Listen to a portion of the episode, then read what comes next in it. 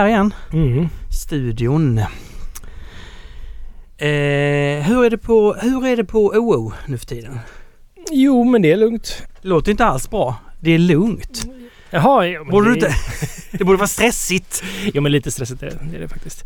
Nej, vi har skickat hem både Eric och Patrik den här veckan och förra veckan. För vi Jaha. hade ett litet utbrott av Corona.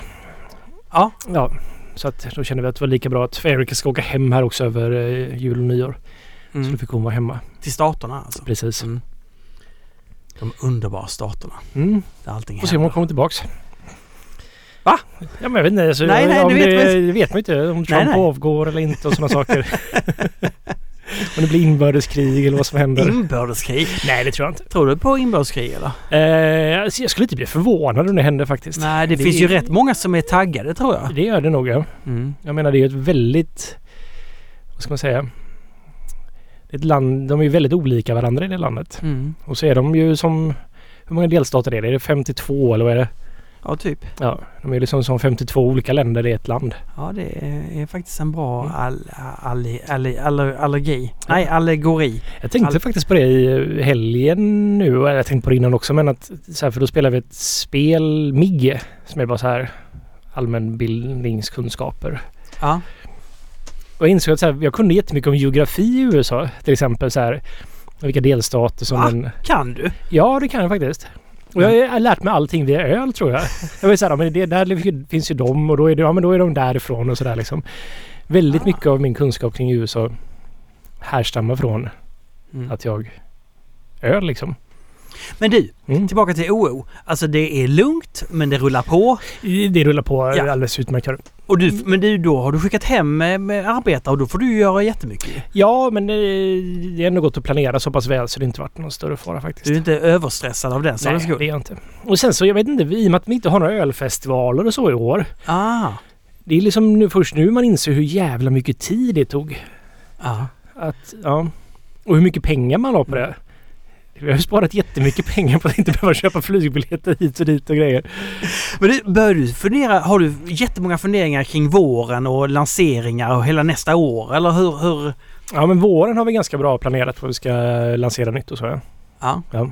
Det måste man ju ha annars. Det kan inte komma månaden innan till Systembolaget och säga vi har den här ölen och de bara ja, ja om ett halvår kanske. Men hur mycket dividera, eller dividera, hur mycket diskuterar du med Erika och, och så här fram och tillbaka och Eh, mer med Olof faktiskt. mer med, för det, är- det är mer en företagsgrej. Ja precis. just och, den saken. Och sen, men sen så dividerar jag med Erika om med recept och sådär. Jag skriver ju ofta recepten och sen så kanske vi går igenom det och så Ja, ja. Ja. Det är logiskt det du säger.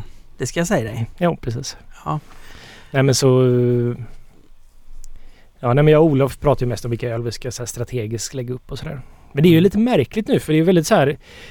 Man är så, I och med att man inte har någon annan försäljning nu än Systembolaget så blir ju allting...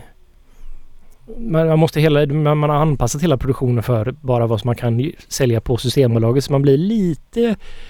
Annars hade vi, ja men vi testar att göra det här och släpper på fat liksom. Det gör man inte riktigt nu för att nej, det Nej, finns det ju är en väldig styrkraft där. Och det är också det här det svåra med fat så kan man nästan skippa ha en etikett också. Man kan ju bara liksom sätta ett namn på ölen och så är det lugnt liksom. Men nu är det så här, nu måste man ju ha allting. Det blir så stora projekt att göra en öl helt plötsligt. Men, men Även om det eh, passar oss på ett sätt bra men... Ja. det är då man ska ha två bryggerier. Ett lite mindre och ett lite större. Så kan du göra all möjlig skit på fat. På det lilla bryggeriet. Jo, det är inte det som är vårt problem. det är mest att det finns inga ställen att sälja faten Nej, på. okej. det är Inga sant. Det är sant. importörer, inga Ah. barer. Nej, det har du rätt i. Alltså, det är en väldigt speciell situation i Sverige. Alltså den är ju faktiskt... Eh, ehm, ja, alltså Systembolaget har ju räddat väldigt många bryggerier. Skulle jag säga. Eller, Väldigt många! alltså det, är ju, det beror ju på hur man ser på det Martin. Ja, Ja. berätta. Alltså hade Systembolaget inte funnits Ja. så hade vi ju kunnat sälja till livsmedelshandeln ja. eller från bryggeriet. Jo, det är Ja. sant. Precis, så jag, jag tycker inte man ska säga att Systembolaget har räddat. Jag tycker, jag tycker nog det va. Det är ju bara en naturlig försäljningsökning i och med att man har inte kan sälja på krogen längre så köper mer folk öl där man kan köpa öl. Och det, Ja. finns, det är ju bara Systembolaget. Just det, just Mm. det. Krogen ja. Har du varit någonting på krogen? Mm, nej, eller jo, på Red Lion har jag varit. Ja. Jag har varit där en, typ någon kväll någon gång och suttit och jobbat lite grann. Ja, och vi träffades ju och drack den där Table Beer. Just det ja! Det var väldigt trevligt faktiskt. Ja, det var Wild and Sour som hade gjort en... Nej, det är inte Wildland, eller det är ju Wildland Sour men han har ju startat ett undervarumärke Ja, som heter Lärjedalens Bryggeri. ja, det ganska okända Wild Sour startade ett eh, undermärke som heter Lärjedalen som då kanske är verkligen... Inte så Wildland Sour Ja, men den var, ju, den var ju ganska smarrig. Jag tyckte eh, den var jättegod. var den. Ja, du, var- du var Jag drack inte... flera stycken. Ja, det, det, precis. Ja. Eh, ja, nej men eh, intressant det där. Jag själv var på, alltså jag var på järnbruk. Vi återkommer alltid till järnbruket. Jag var ju där med syrran. Mm. Skickade jag en bild till dig eller? Det ja det gjorde du. Ja, härligt. Mm. Jo, eh, och då provar jag Apex. De har en hum... De, är ju, de har ju fått lite rykte om sig att vara bra på humlade grejer. Jag har aldrig druckit något annat från Apex faktiskt. Jag har aldrig sett något annat från Apex heller faktiskt. Ska vara helt jag drack väl en av deras, mest klassiska... de- Det, det, som jag tycker är besvärligt är att burkarna har samma utseende med lite olika färg och så står det på sidan vad det är. Ja. Jag tycker det är Värdo. Men jag tycker burkarna är fina men samtidigt är det Värdo att det är liksom bara lik, likadant Men, hela eh, tiden. ni, ni, ni på Stigberget där när ni liksom gör 51 versioner av måsen är det är både Mimosa-tröja här nu Martin. Ja. Alltså jag, du, jag tycker inte du ska klaga. nej, nej, jag klagar inte. Jag bara påpekar ironin med att... ja det är sant. Hur som helst.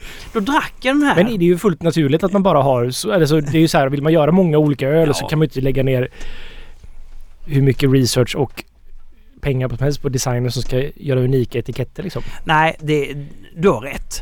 Jag ska, jag ska det, det är bara... som att de gör 50-50 fast Ja. annorlunda liksom. Men, och då drack jag den och när jag drack den så tänkte jag shit vad den här var lättdrucken. Det här påminner mig om de här allra mest humligaste och obeskaste eh, eh, New England-iporna som jag druckit. Och jag tänkte wow, de har, de har verkligen nailat den.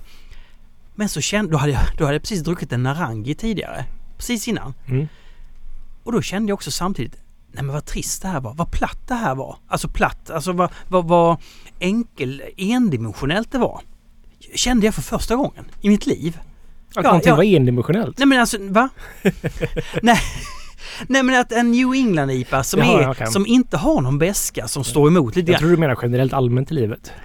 Ja, jo. Men, men, Nej, nej. Ja. men, Men- men här är då applicerat på öl. Jag har börjat uppskatta beska något så oerhört mycket mer. Jag tror alltid är uppskattat beska. Men jag har också märkt det. Jag, jag, jag har faktiskt inte druckit en Apex-öl på jättelänge. Nej. Men det är mest för att man inte är på festivaler och råkar ut för det på samma sätt liksom. I och med att de inte finns här tillgängliga på det samma sätt. Men jag har märkt det. Jag har druckit andra New England IPA som helt och hållet saknar beska. Ja. Och det är... Vi har haft den här diskussionen för länge, länge sedan. Jag gillar ju inte beska så jättemycket. Jag är Nej. känslig mot beska. Men jag, det måste finnas i en öl för att en öl ska bli balanserad liksom. Ja. Och när man bara går på juicefaktorn liksom och den inte hänger ihop så jag, jag gillar inte riktigt den utvecklingen. Men ehm, ja. Nej, men jag har märkt jag har druckit en del andra New England IPA från andra bryggerier och jag har noterat att oj nu är vi verkligen nere på nästan ingen beska alls liksom. Mm. Och här sätter vi ett litet varningsfinger i luften alltså. Aj, aj, aj. Nej, men det, det kan väl ha sin plats gissar jag. Alltså det, det är härligt med lättdruckenhet också. Men, men jag tycker, jag, jag har uppskattar det inte lika mycket längre helt Nej. enkelt. Jag har mognat, jag har vuxit upp.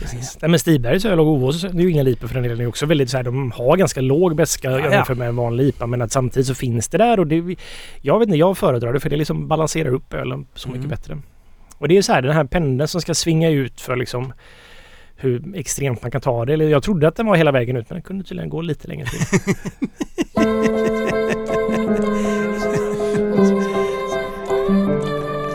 Du har ju alltid pratat om, du har, ju alltid, du, du har faktiskt alltid nämnt att du inte är sådär jättestort fan av beska. Mm. Och så har vi samtidigt sagt att en pilsner ska ju ha en ganska hög beska. Ja, Var, var, var, var går din gräns? Alltså du vill inte ha en pilsner tok? 35 IBU där bara för stopp. Helt och Nej men eh, Nej men det är så här. Jag, jag tror jag uppfattar beska eller som mer än vad, än vad som är vanligt liksom. Okej. Jag tror det är det som är problemet. Jag, jag gillar ju fortfarande beska. Mm. Men jag kan tycka saker blir för beska ganska snabbt. Helt enkelt, det får liksom min, mitt spann för vad som är i balans liksom Mm. ta slut lite tidigare än vad det kanske gör för några andra. Ja. Det är vad jag tror i alla fall. Så jag gillar ju fortfarande, alltså jag måste ha beska öl. Annars så blir det jättetråkigt. Men samtidigt så det är lätt att det blir för mycket och i en pilsner kan det definitivt bli för mycket. Mm. Jag har druckit många pilsners och för den delen Helles, så här craft beer Helles som jag tycker varit så här. Okej, här, här hänger det inte ihop liksom. Nej. Och sen så gillar jag också när man har den här... ehm, ehm, det får gärna komma med en humlesmak också i sådana fall. Ibland så har man ju, kan man bara ha beska utan att det kommer så mycket smak av humlen liksom. Och då, då kan det bli jobbigt. Ja, det är klart. Jag, jag har också snöat in lite på märtsen och lite på, en, på olika som har ganska mycket karamellighet i sig också. Mm. Eh, Kommer du ihåg en gång vi var en, på resa i Märtsenland Martin och du knappt du drack apfelschorle eller vad det hette? ja, nej men jag, ja, nej precis. Jag tycker att det var väldigt stor skillnad på ölen där. Jag tyckte inte all, alltså jag, jag är kräsen av mig. Jag vill ha bra märtsen och det Mm. fanns en hel del bra märtsen där. Det Jajamän. fanns några av de bästa Märtsen jag någonsin har druckit i mitt liv faktiskt. Ja, men jag, ja, jag tycker... ja, jo, det är sant. Men då- nej, men det har, det har nog... Det var, det var... mm, Jag vet inte vad som har hänt det senaste året. Det har hänt någonting. Det- Och, och, och min fru, liksom, jag, efter den här Orval, och hon Mm. tyckte att det var världens bästa öl. Ja, och, och så plötsligt så har jag en 13-procentig stout hemma som vi delar på. Och hon säger bara, men vad är det här för bra grejer? Och då plötsligt kommer jag med någon lite enklare stout bara på 8% och du säger, "Åh, nej det är för tunt det här. Det här det vill jag, jag vill ha riktigt flödande tjockt. Ja, ja.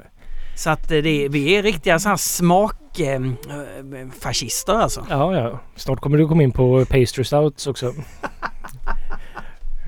När det knappt går att hälla ur flaskan. Sen Martin, sen kommer du gå hela cirkeln runt. Och då blir det Helles. Då blir det Helles eller pilsner.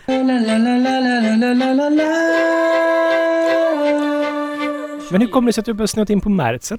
Ja men jag, det, nu ska vi se hur det var. Jo, jag tror det faktiskt var så enkelt som att jag, Carl Janred rekommenderade sin Flowers. Ah, ja. Som är ju då en, ja en typ av Märtsen kan man väl säga. Mm. Och den var bara så himla bra. Alltså, och då var, då, då var jag också inne i en period där jag ville hitta en bra pilsner. Mm. Alltså, eller den typen av... Eh, och då bara upptäckte jag, ja men det här smakar ju mer. Visst, det kanske inte ska kallas för pilsner då, men det är ändå lite i den kategorin. Det är lite mer- lagerjäst i det. Ja, precis. Det är lagerjäst. Och då, lagerjästbaserat. Då tycker jag att Märts... Nej men jag vill ha, jag vill ha mer smak. Mm. Eh, så enkelt är det. Jag tyckte den, den är fortfarande fruktansvärt bra, tycker jag. Flowers är jättebra. Ja, det, alltså... Det är alltså Spikes eh, maltigare lager än Märtsen helt Ja. enkelt. Ja. Men den är enkel och jättetrevlig och ja, bra matöl och Absolut. Det är så att eh, jag, jag köpte den här Mars eh, AU. AU. Nej, Just det, ja. sådär. Mm. Jag, jag, jag tror jag skickade någon eh, bild på den och så skickade jag, kanske jämförde den med, med just med, med Spikes Flowers till Fredrik. Fredrik Berggren.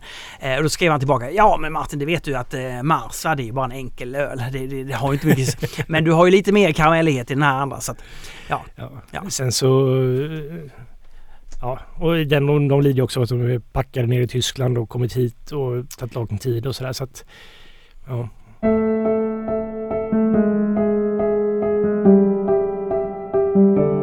det här året Mm, som har gått.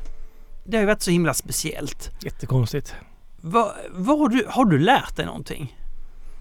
Mm. Ja, men ja, det har jag säkert gjort. hade, hade jag fått fundera lite längre. Nej, men jag vill inse också att ölfestivaler var inte lika viktigt som man tänkte att det var kanske. Nej. Faktiskt.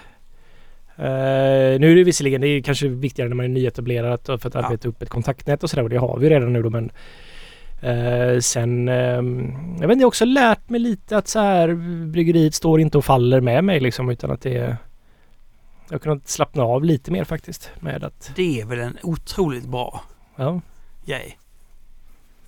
För att annars blir, ja. ja, Annars krampar du liksom kring allting och kan inte släppa ifrån dig någonting alls. alltså ett visst kontrollbehov behov är ju bra att ha i de här sammanhangen. Liksom. Det är inte så att jag släppt det Nej. till 100% men just att så här... eh, Ja men lite mer att man... Eh, I och med att man inte rest lika mycket heller så har jag haft mycket mer tid på jobbet så jag kanske också fått gjort mer när jag är på jobbet och man inte är superstressad man behöver göra. Utan det har varit en så här att man har kunnat koppla av och det har varit nyttigt för mig faktiskt. Mm. Känner jag. Ah, Mm. Sen har det varit ett jobbigt då. Jag drog ju axeln och led och grejer. Det var, ja, just det. lider jag fortfarande av. Jag, sp- jag spelade lut mig själv idag. Du spiller ut på dig själv. Ja. Är det en, alltså, ja, det, att jobba i bryggerimiljö är ju farligt. Ja, det är jättefarligt. Är det. Så det är massa grejer man ska tänka på. Men hur gick det med luten då? Den hamnade på golvet och mina kläder. Dina kläder tog Så den- emot luten? Ja, precis. Jag öppnade en ventil. eh, Jag skulle öppna en ventil så öppnade jag en annan ventil istället. Så lite hjärnsläpp bara. Ja. Så det sprutade ut då på mig. Men då, eh, det var ju så det är inte koncentrerad lut. Men det var ju bara att ta av sig alla kläderna direkt. Som tur var så kom Mm. det liksom ingenting på huden utan det... Och då var du helt naken då alltså? Nej, jag hade på mig kallingarna men jag märkte sen när jag skulle gå upp och ta på mig nya arbetskläder att så här, kallingarna var blöta. Att Ah. det kliade lite grann så då tog jag av mig Mm, dem mm, också. Så då har jag jobbat hela dagen då idag utan kallingar. Det är... Jag ska se till att ha extra par kallingar på jobbet. Jag ser det händer. Du, du sa någonting om ehm, att ni bara har glutenfri öl. Nej, jag har aldrig sagt det här. Har du inte? Nej, det har jag inte. Nej, men vi, har- vi har fått lite frågor på Instagram och Facebook som härstammar från eh, någonting jag sagt i ölpölen Ja. om att vi, all vår öl är i stort sett glutenfri. Och det tror jag aldrig jag har sagt. För det, det är den verkligen, verkligen, Verkligen inte. Nej. Det är bara Evergreen som är det. Ja. Vad jag har sagt är att vi använder samma medel i viss öl. Mm. Men inte alls lika mycket som Nej. vi använder i Evergreen. Aha. Och jag har aldrig någonsin skickat de ölen på analys för att se om de är glutenfria. Så jag tror inte de är det. Ah. Men och varför gör ni Evergreen glutenfri? För att vi använder det här medlet i. Så att då, är, då blir den glutenfri. Liksom. Aha, så medlet, ni använder inte medlet för att, för att göra den glutenfri? Nej, utan- nej, utan det är, det är ett klarningsmedel som Aha. tar bort chillhaze. Jag vill göra en klar evergreen helt enkelt. Ah. Och så... Eh, Ja men det tycker jag låter Ja. rimligt. nej men så att, och det var ju bara, alltså det är ju ett nytt sätt att sälja öl. Och så Mm. det är många som frågar efter glutenfri öl. Och tänkte vi, då kan vi väl ge dem evergreen helt enkelt. Aha, okej Mm. det är så det ligger till. Precis. Ja, ja men det Men vi har inga planer på att göra mer öl glutenfri och det är bara Nej. evergreen. Jag vill bara förtydliga det. Ja. Jag pratade med Jagge om hur nära man befinner sig. Man befinner sig i ett sorts utsatt läge. Alltså, och vi, kan, vi, kan, vi kan prata om alkoholism eller vi kan prata om att man gör, man går in i någon sorts depression eller man går in i någon sorts, eh, är du med mig vad jag pratar om? Alltså att, eller galenskap kan vi prata om. Alltså att man börjar bli liksom... Inte helt med det vad du pratar om faktiskt. Nej men alltså det finns, en- alltså att det tokiga ligger väldigt nära Till hans ja. Ja, Mm. det är snarare alltså det där och det tycker jag kan vara lite skrämmande. Eh, alltså, nej men vad jag vill säga var bara att hösten har ju varit ganska magisk. Jag, jag har gjort många roliga, roliga saker. Mm. Eh, men så har jag också haft några projekt där eh, makt har tagits ifrån mig och jag har blivit fruktansvärt stressad. Eh, eh, dels konfliktstressad men också st- stressad för att jag har upplevt att jag bara varit inne i ett hjul och inte levererat någonting lekfullt och bra utan det har bara varit ma- maskineri. Mm. Eh, och då jäklar vad gott det har varit att dricka öl. Det har varit extra gott alltså. Nej men det, det, alltså, man kommer hem, man, man bara vet inte hur man ska sova. Man, man, man tänker på detta, alltså du, du vet när man, när man får upp stress och man får upp tankar och man inte kan få bort dem från huvudet. Ja, alltså, jag, det är inte så ofta jag är med om det. Men nu har jag varit med om det lite grann. Eh, och att då knäppa upp en liten öl. Eller kan, ja, alltså det, det är ju så fint alltså. Ja, ja det här, jag, tycker det är väldigt intressant att det, att det är en sån otroligt läkande och dövande effekt. För mig är det det. Mm. Eh, och, och min fru sa till mig, du, nu får du se upp här lite grann så det inte barkar åt eh, käppskotta så att säga. Eh, usch, nu blir jag helt svettig när jag tänker på det här. Nej men alltså, nej men jag, jag kan verkligen... Så var det också så att jag för två veckor sedan stack ut och sprang. Mm. Så när jag kom tillbaka så bara konstaterar jag, ja men idag mådde jag riktigt bra och då hade jag också ork att sticka ut och springa så jag kunde må ännu bättre. Ja. Det är också en intressant... Eh, Den är rolig för jag brukar ju springa väldigt mycket förr men jag har inte sprungit så mycket längre liksom. nej, Och det har också lite för att jag... Det har hänt det här året kan jag säga att jag har, in, jag har blivit gammal. du har blivit gammal. Jag har blivit gammal och känner jag. ja. Nej men jag har... Eh, ja, men jag är liksom inte lika stresstålig längre. På tal om det liksom att jag, eh, jag... Förut så kunde jag jobba liksom. Det är kanske varit för att man haft några år av väldigt mycket ja. jobb och stress liksom. Men nu så... Jag vet inte. Det, det går inte riktigt på samma sätt längre. Nej. Men det har hänt eh, i år faktiskt. Och det är ganska skönt faktiskt. För då jobbar jag mindre helt enkelt. Du måste, du, ja, du måste dra ner på takten. Precis, precis. Men det är tråkigt det här för att jag vill springa men samtidigt så är jag trött också för att man inte, inte orkar springa liksom. Ja. Man måste vara liksom lite lagom trött och då blir man piggare av att springa och så... Ja. Ja. Nej, det, men nej, för- förlåt den här deppiga ingången i saker och ting. Men, nej, men, det, men det värsta är ju ändå när eh, barnen på sitt, sitter på sina rum och kanske spelar datorer och jag har sagt till sonen att ja, men jag kommer in och så läser jag och så gör jag inte det. Mm. För jag är ju väldigt trött om jag har druckit en två Fina, fina. Mm, kanske en vintervärmare. Åh, så fint. Och det, vet vet du vad som är så gott? Sådana här lite starkare, juligare öl eller stouts eller Vad har vintervärmare. hänt med det Martin egentligen? De, de, de kan man ju unna sig va. Det är som att hälla upp en liten konjak. Jaha, du menar så att det är liksom inte bara... Nej, det är inte ren och skär alkoholism. Nej, utan det är ju en liksom- fin, en fin... det är en fin alkoholism.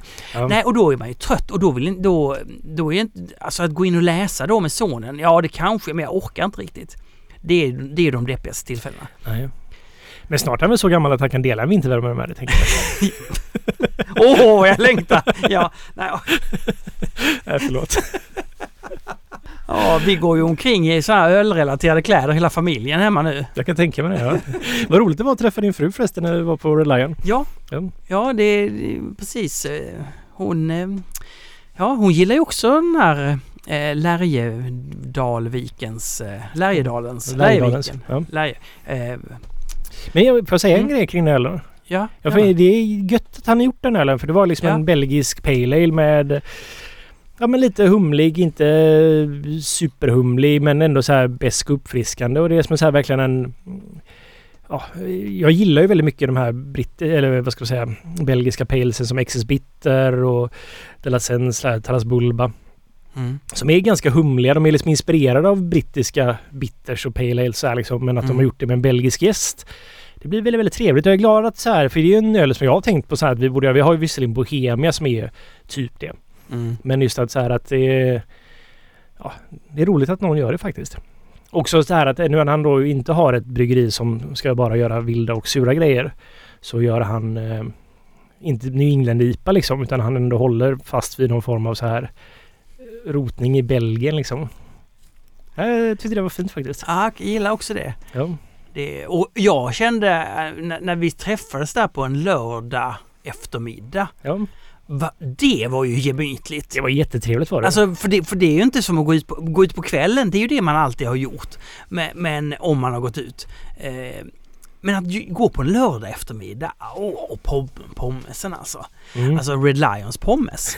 Jag, jag, säger- jag, De var faktiskt väldigt bra på Alltså jag brukar föreslå då till familjen, ska vi inte gå och äta pommes bara? Då, då, kan, då, då kan jag få lite grann så här, ja, Tycker de, att du är snål du också eller så här? kan du inte få riktig mat pappa?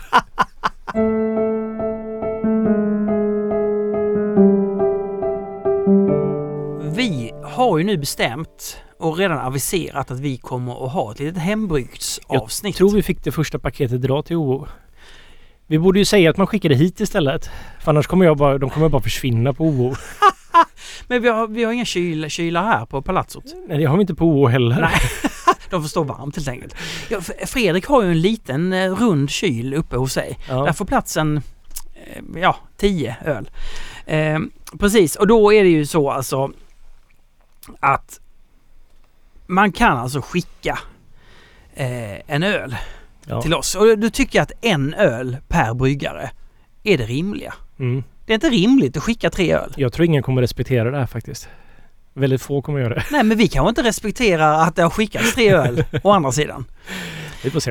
Eh, sista januari så vill vi att hembrygden har kommit till oss. Mm. Sista januari.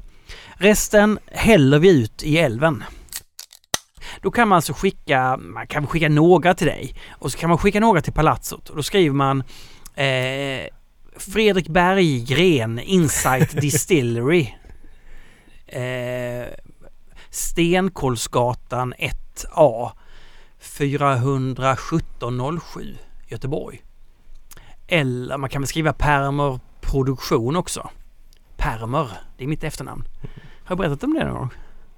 Att min farfar hette Persson.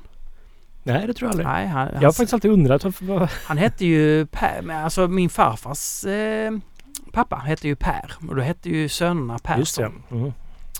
Men min farfar Lars Persson jobbade som kantor i eh, en kyrka. Vad är, är man när man är kantor? Man spelar orgel Ah, leder kören. Då sa prästen till honom, du, eh, jag heter Lars Persson, eh, trädgårdsmästaren heter Lars Persson, pastorn heter Lars Persson, du får byta efternamn. ah Du bytte han till Permer. okej. Så det betyder ingenting utan det är bara ett... Han behöll Per Ja. och så var han ju lite för mer. Så det blev Ah, ja. En pärl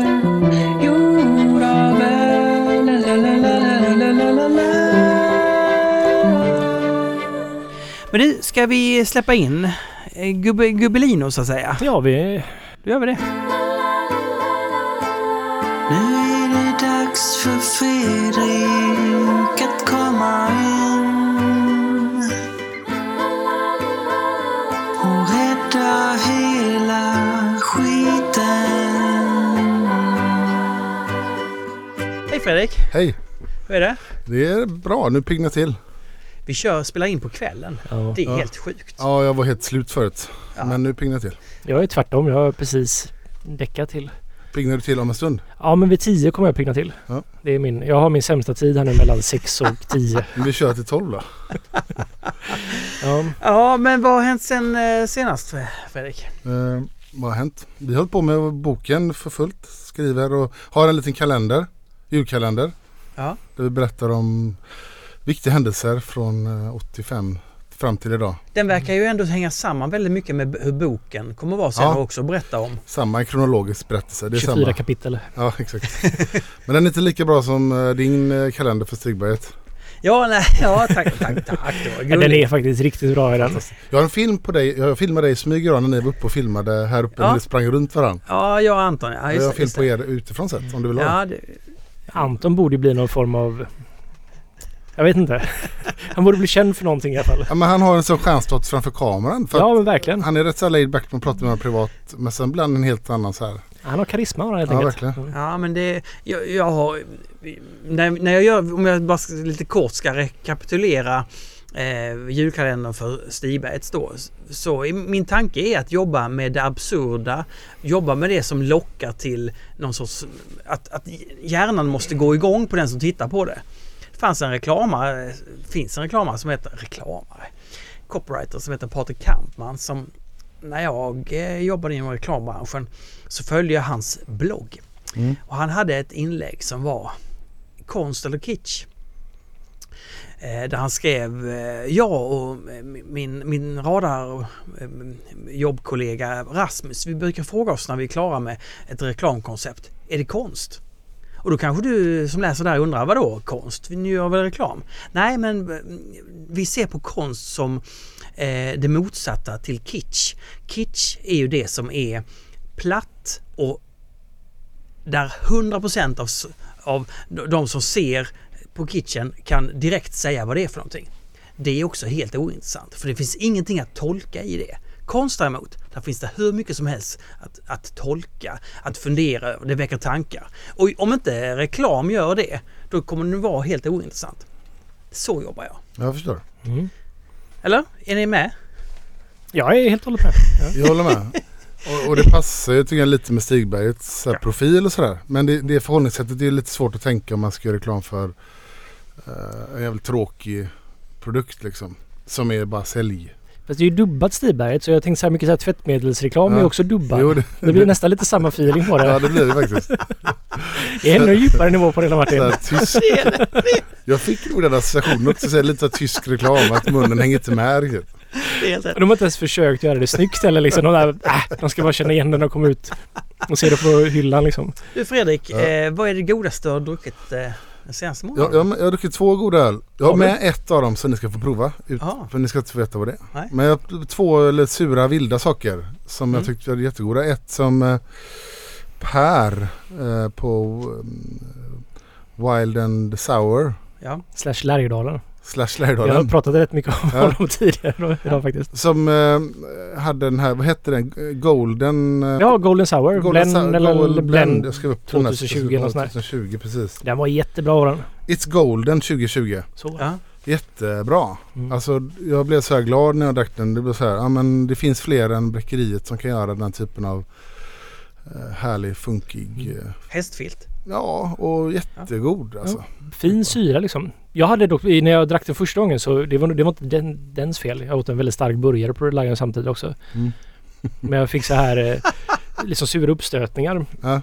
Det får jag jättesällan. Men det var så jobbigt för den var jättegod men jag kunde inte dricka den. Ja, liksom. Det gick inte alls faktiskt. Oj. ja, men den tyckte jag var riktigt, riktigt bra. Snygg liksom. Jättesnygg. Mm. Snygg. Och sen ett annat tur som ni ska få prova nu. Spännande. Och får vi inte titta vad du gör nu då? Nej. Nej, okej, vi tittar bort. Titta bort, Olle. Olle. Så att det var en grön flaska tror jag. Åh, grön. Champagnekork. Mm. Det är syrligt. Och det luktar jättemycket skunk också. Ja. Skunk. Så det var en grön flaska helt enkelt. Alltså det passar så bra med skunkighet i sån här öl Mm. faktiskt.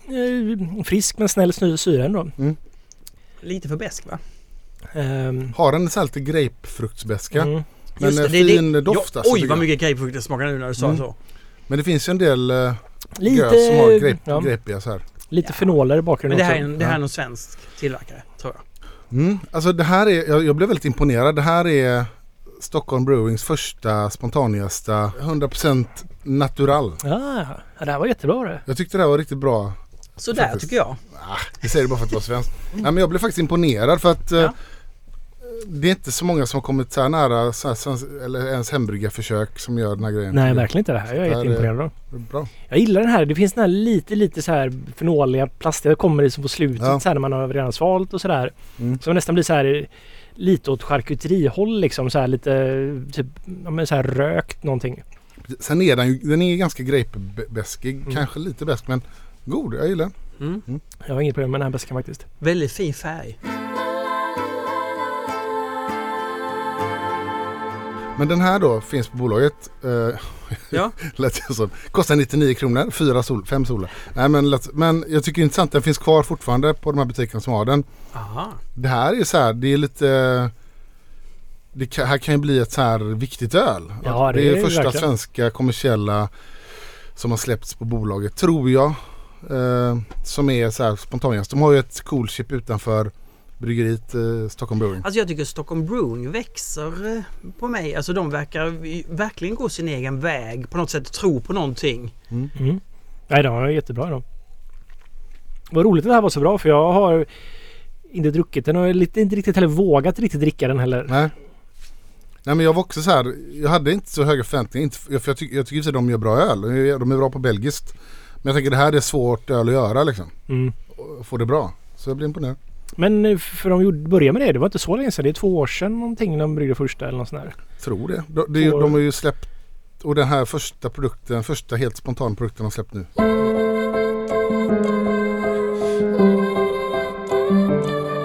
Jag var på, eh, på, jag var i ölstudion igår. Mm. eh, I Nordstan här i Ja, Göteborg. den nya Systembolaget-butiken. Nya Systembolaget-butiken med bara öl. Det var där Så- jag köpte den. Det var där du köpte den. Ja. Alltså, fattar ni vad gott det är?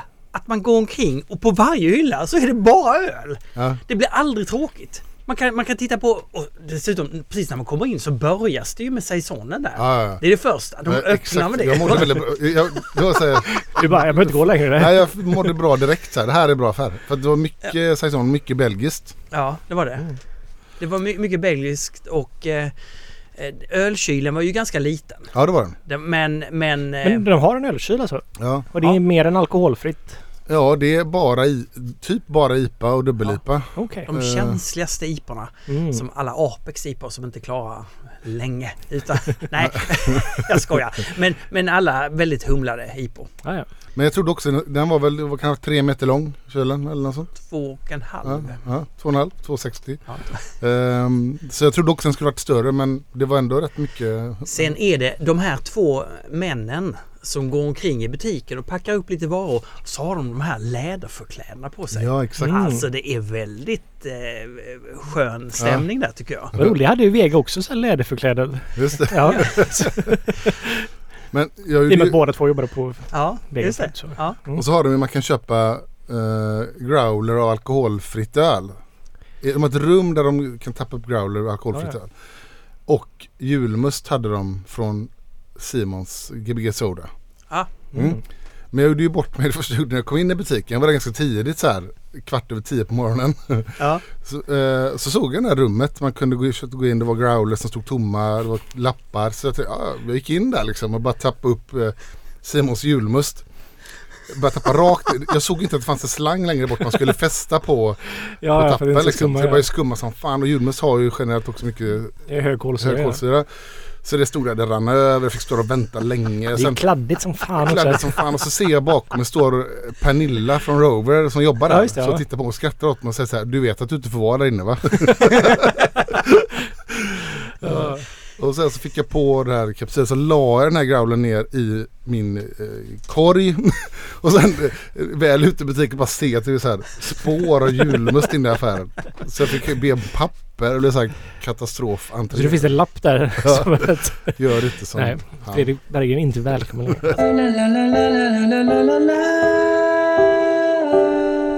Nej men jag tror att det här kommer bli, jag tror det blir en succé. Därför att eh, så, så mysigt som jag tyckte det var där inne, det, det är fler som kommer tycka det är supermysigt att gå där. Och man plockar på sig en liten goodiebag med saker, lite blandat. Mm.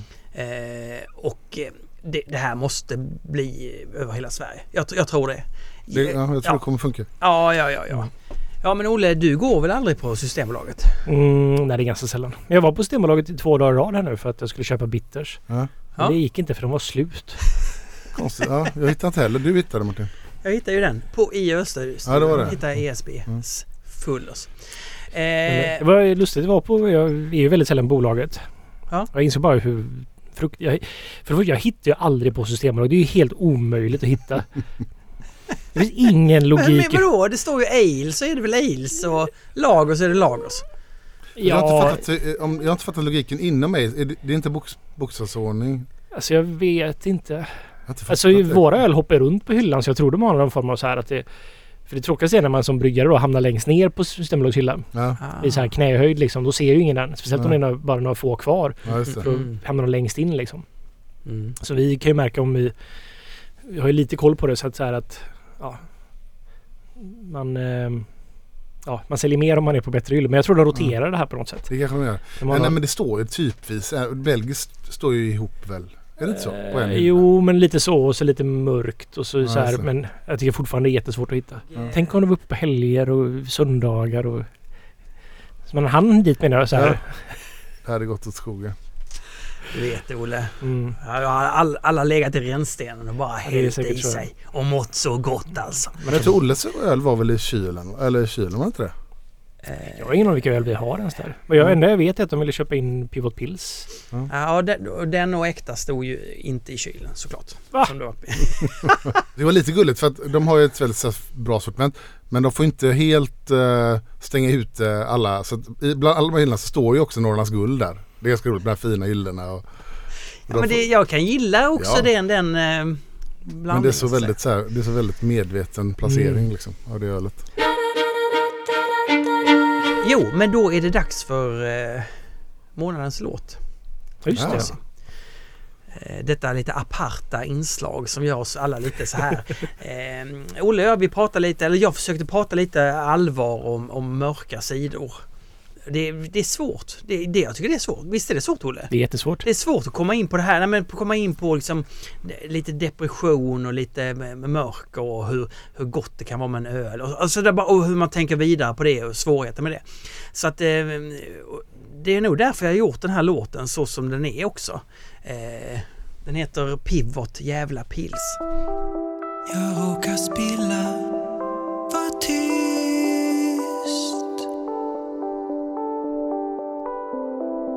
Jag går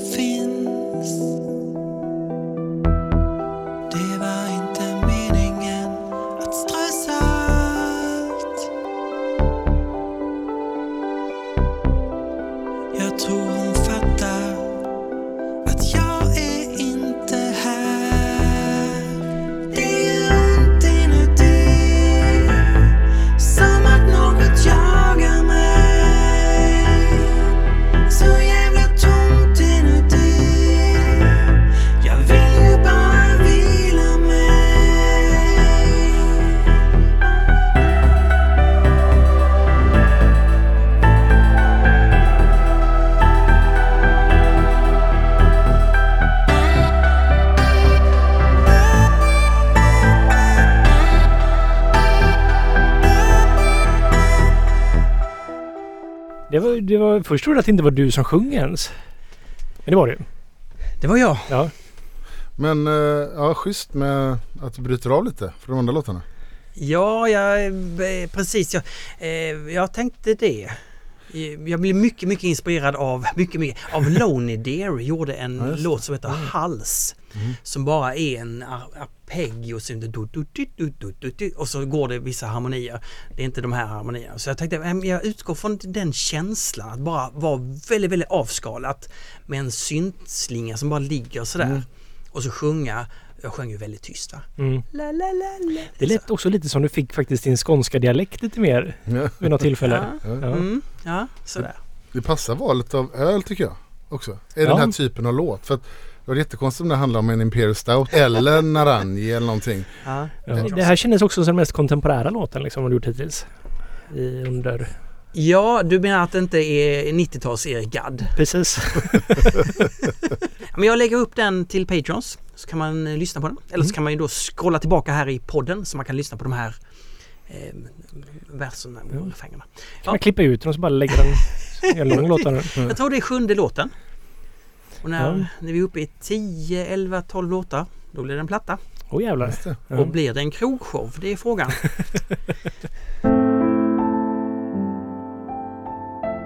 Vad är det vi ska prata om idag då? Bitter. Hur, Ja. kom, hur kom sig detta? Är, är det här en viktig ölstil? Ja, det- ja, men bitter är väl jätteviktig. Det är ju Englands nationaldryck liksom. Ja, ja visst. Är det så? Ja, kan man säga precis. det? Ja. Men det beror, är, är det inte Porter som är det? Nej. Nej. Nej? Det är Londons stadstryck. Ja. Ja.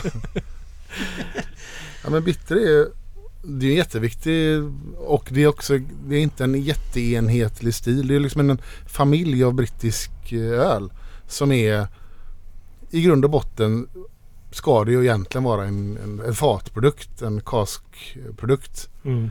Och som man ska kunna dricka många av. Och du, det, det är ju det mest sociala ölet. Du ska, den ska ha hög hinkabilitet. Och, Mm. Patrik Holmqvist har sagt ett begrepp som jag tycker är väldigt roligt. Alltså det är ett, en ölstil utan inbyggd broms. Det är ganska roligt att vända på det så här, eh, att bra, riktigt bra öl har ingen inbyggd broms i sig. Det är ganska klokt tycker jag. Ja, men det ligger någonting i det. Det är ju den här liksom att man behöver hela tiden ta en till klunk för att det är, Ja. den här fina balansen av att liksom beska, sötma och att det är liksom det är intressant men man Mm. tänker inte för mycket på det. Nej men precis. Öl har ju en storhet där kan jag tycka liksom. Det är sessionölet nummer ett någonstans liksom. Ja, och det känns som att det är lite mindre nu för tiden men jag menar när de inte första men andra vågen kom av svenska mikrobryggerier så kändes det som att det var ju liksom om det är en IPA idag så är Gotoölen då var ju då en eh, bitter liksom. Precis och även när Sverige började få en hel del importöl där Mm. mitten på 90-talet. Ja men ni minns gamla Rover, de här skyltarna. Det var ju mycket så här Bishops, uh, Shefford Neame-bryggeriet. Precis, Det var mycket så. den typen av Just det. engelsk öl som, Precis. som vi började bli intresserade av. Ja, det beror också på att många kanske varit i England och semestrat Ja, och haft en nära kontakt och druckit det där. Det var ju det och tjeckisk öl liksom som Ja. blev stort där för att kanske för att svenskarna har varit och tyckte att det var exotiskt. Ja men exakt. Lite lagom. Smakar fortfarande öl. Men det här Ja. låter ju som eh, den äldsta ölen man kan hitta på något sätt. Nej men det är... ja, är jag det? Är det så? Var börjar det någonstans? Eller hur ska man... Alltså tar man ordet bitter, det är ju ett så här, om man tar det idag och som begrepp så är det ju inte något som en marknadsavdelning hade inte kommit på att det ska, att det ska heta bitter. Eller hur? Nej. För det, Oh, i nej. sig är ju det lite så här eh, motbjudande och när amerikanska bryggerier började göra skulle göra engelsk bitter på 90-talet då försökte ju flera av dem kalla det bitter. Det sålde Men, liksom inte. Men jag tänker också att namnet ändå legat väl för det var länge så ville man ju ha beska. Ja ja. Många ville vara ute efter beska så jag tror det har ändå varit en... ja, du menar det fanns en tid när man inte var rädd för beska helt Nej enkelt? precis. Ah. Rädd för smaker. Ja, ja. ja men det är så här, så det är ju en brittisk här, definitionen av brittisk ölkultur. Det är ju bitter. Ordet bitter har ju använts länge i ölsammanhang. Eh, och eh, kom ju tidigt att vara kopplat till öl som, ja, som har en beska helt enkelt. Så när man läser om ursprunget till bitter så har det funnits så här ölbryggarlitteratur på 1700-1800-talet. Men som mer som en, lite mer som ett begrepp som en ölstil kom det ju typ på 1800-talet. Eller man bara pratade som en typ av familj Ja. av öl och sådär. Och då pratar vi England nu. I England. Enbart. Och, ja, eh, ja, absolut från början. Och, och ni minns eh, IPAn pratade vi om. Som mycket av IPAn gick ju på export. Eh, och det var ju Burton-bryggerierna som var riktigt stora och duktiga på att göra, eh, göra den här IPAn. Liksom. Och då började de göra en inhemsk variant av eh, IPAn. Det var då vi kom in på Pale Ale. Mer som ett, blev som ett eh, inhemsk eh, variant av IPA som var lite svagare, lite mindre Men är Pale Ale ett äldre varumärkesnamn för den här typen av öl? Jag Alltså- ser ju att bitters ligger inom Pale Ale liksom. Bitters har använts som ord eh, jättelänge. Jag vet inte exakt vilket som kom först. Men, men man tror att Pale Ale som ölstil användes lite före bitter blev ett begrepp som en ölstil. Mm. Därför att då lite olika hypoteser som finns här att för Pale Ale när den kom i Storbritannien och blev stor. Det, det var lite medelklassens dryck. Det var lite finare medan Brown Ale, Porter, Mild det var arbetarklassens Ah, ja. eh, öl liksom. Och Pale Ale var lite finare. Den kom ganska tidigt på flaska Pale Ale. Och flaska var ju lite fint då. Eh, och fat var lite mer jordnära liksom krog, enklare vardagsprodukt egentligen. Ja. Eh, och sen eh, så finns det, Janko den här, en del om det här att man, man tror att när då andra bryggerier i England skulle börja göra Pale Ale som Burtonbryggerierna gjorde så kanske de inte lyckades riktigt lika bra. Den, det blev ett, liksom ett folkligt namn på den typen av öl som började kallas för bitters. Så det blev en, eller bitters, det blev Mm. ett så folkligt namn på, eh, på den här Pale Alen. Och alltid en fatprodukt. Liksom. Mm. Något som man drack på, på krogen. Aha. Men på den tiden så tänker jag att det var egentligen bara starkare öl som kanske faktiskt lades på någon Lades- form av... Ja, På, på flaska. ja. Förmodligen. Och sen så eh, när man tittar på så här, senare då 1900, mitten 1900-talet, 1950. Så Michael Jackson skrivit om det här när han gick på krogen när han var liten. Så då hade ju typ alla krogar hade ju mild och de hade bitter. De två ölen fanns alltid och de fick ju, och då betydde det de här namnen, de var ju relativt varandra. Vill du ha en bitter eller vill du ha en mild? Ja, Jag vill ha en mild. Ja, vad är det då? Det är en mildare variant av bitter.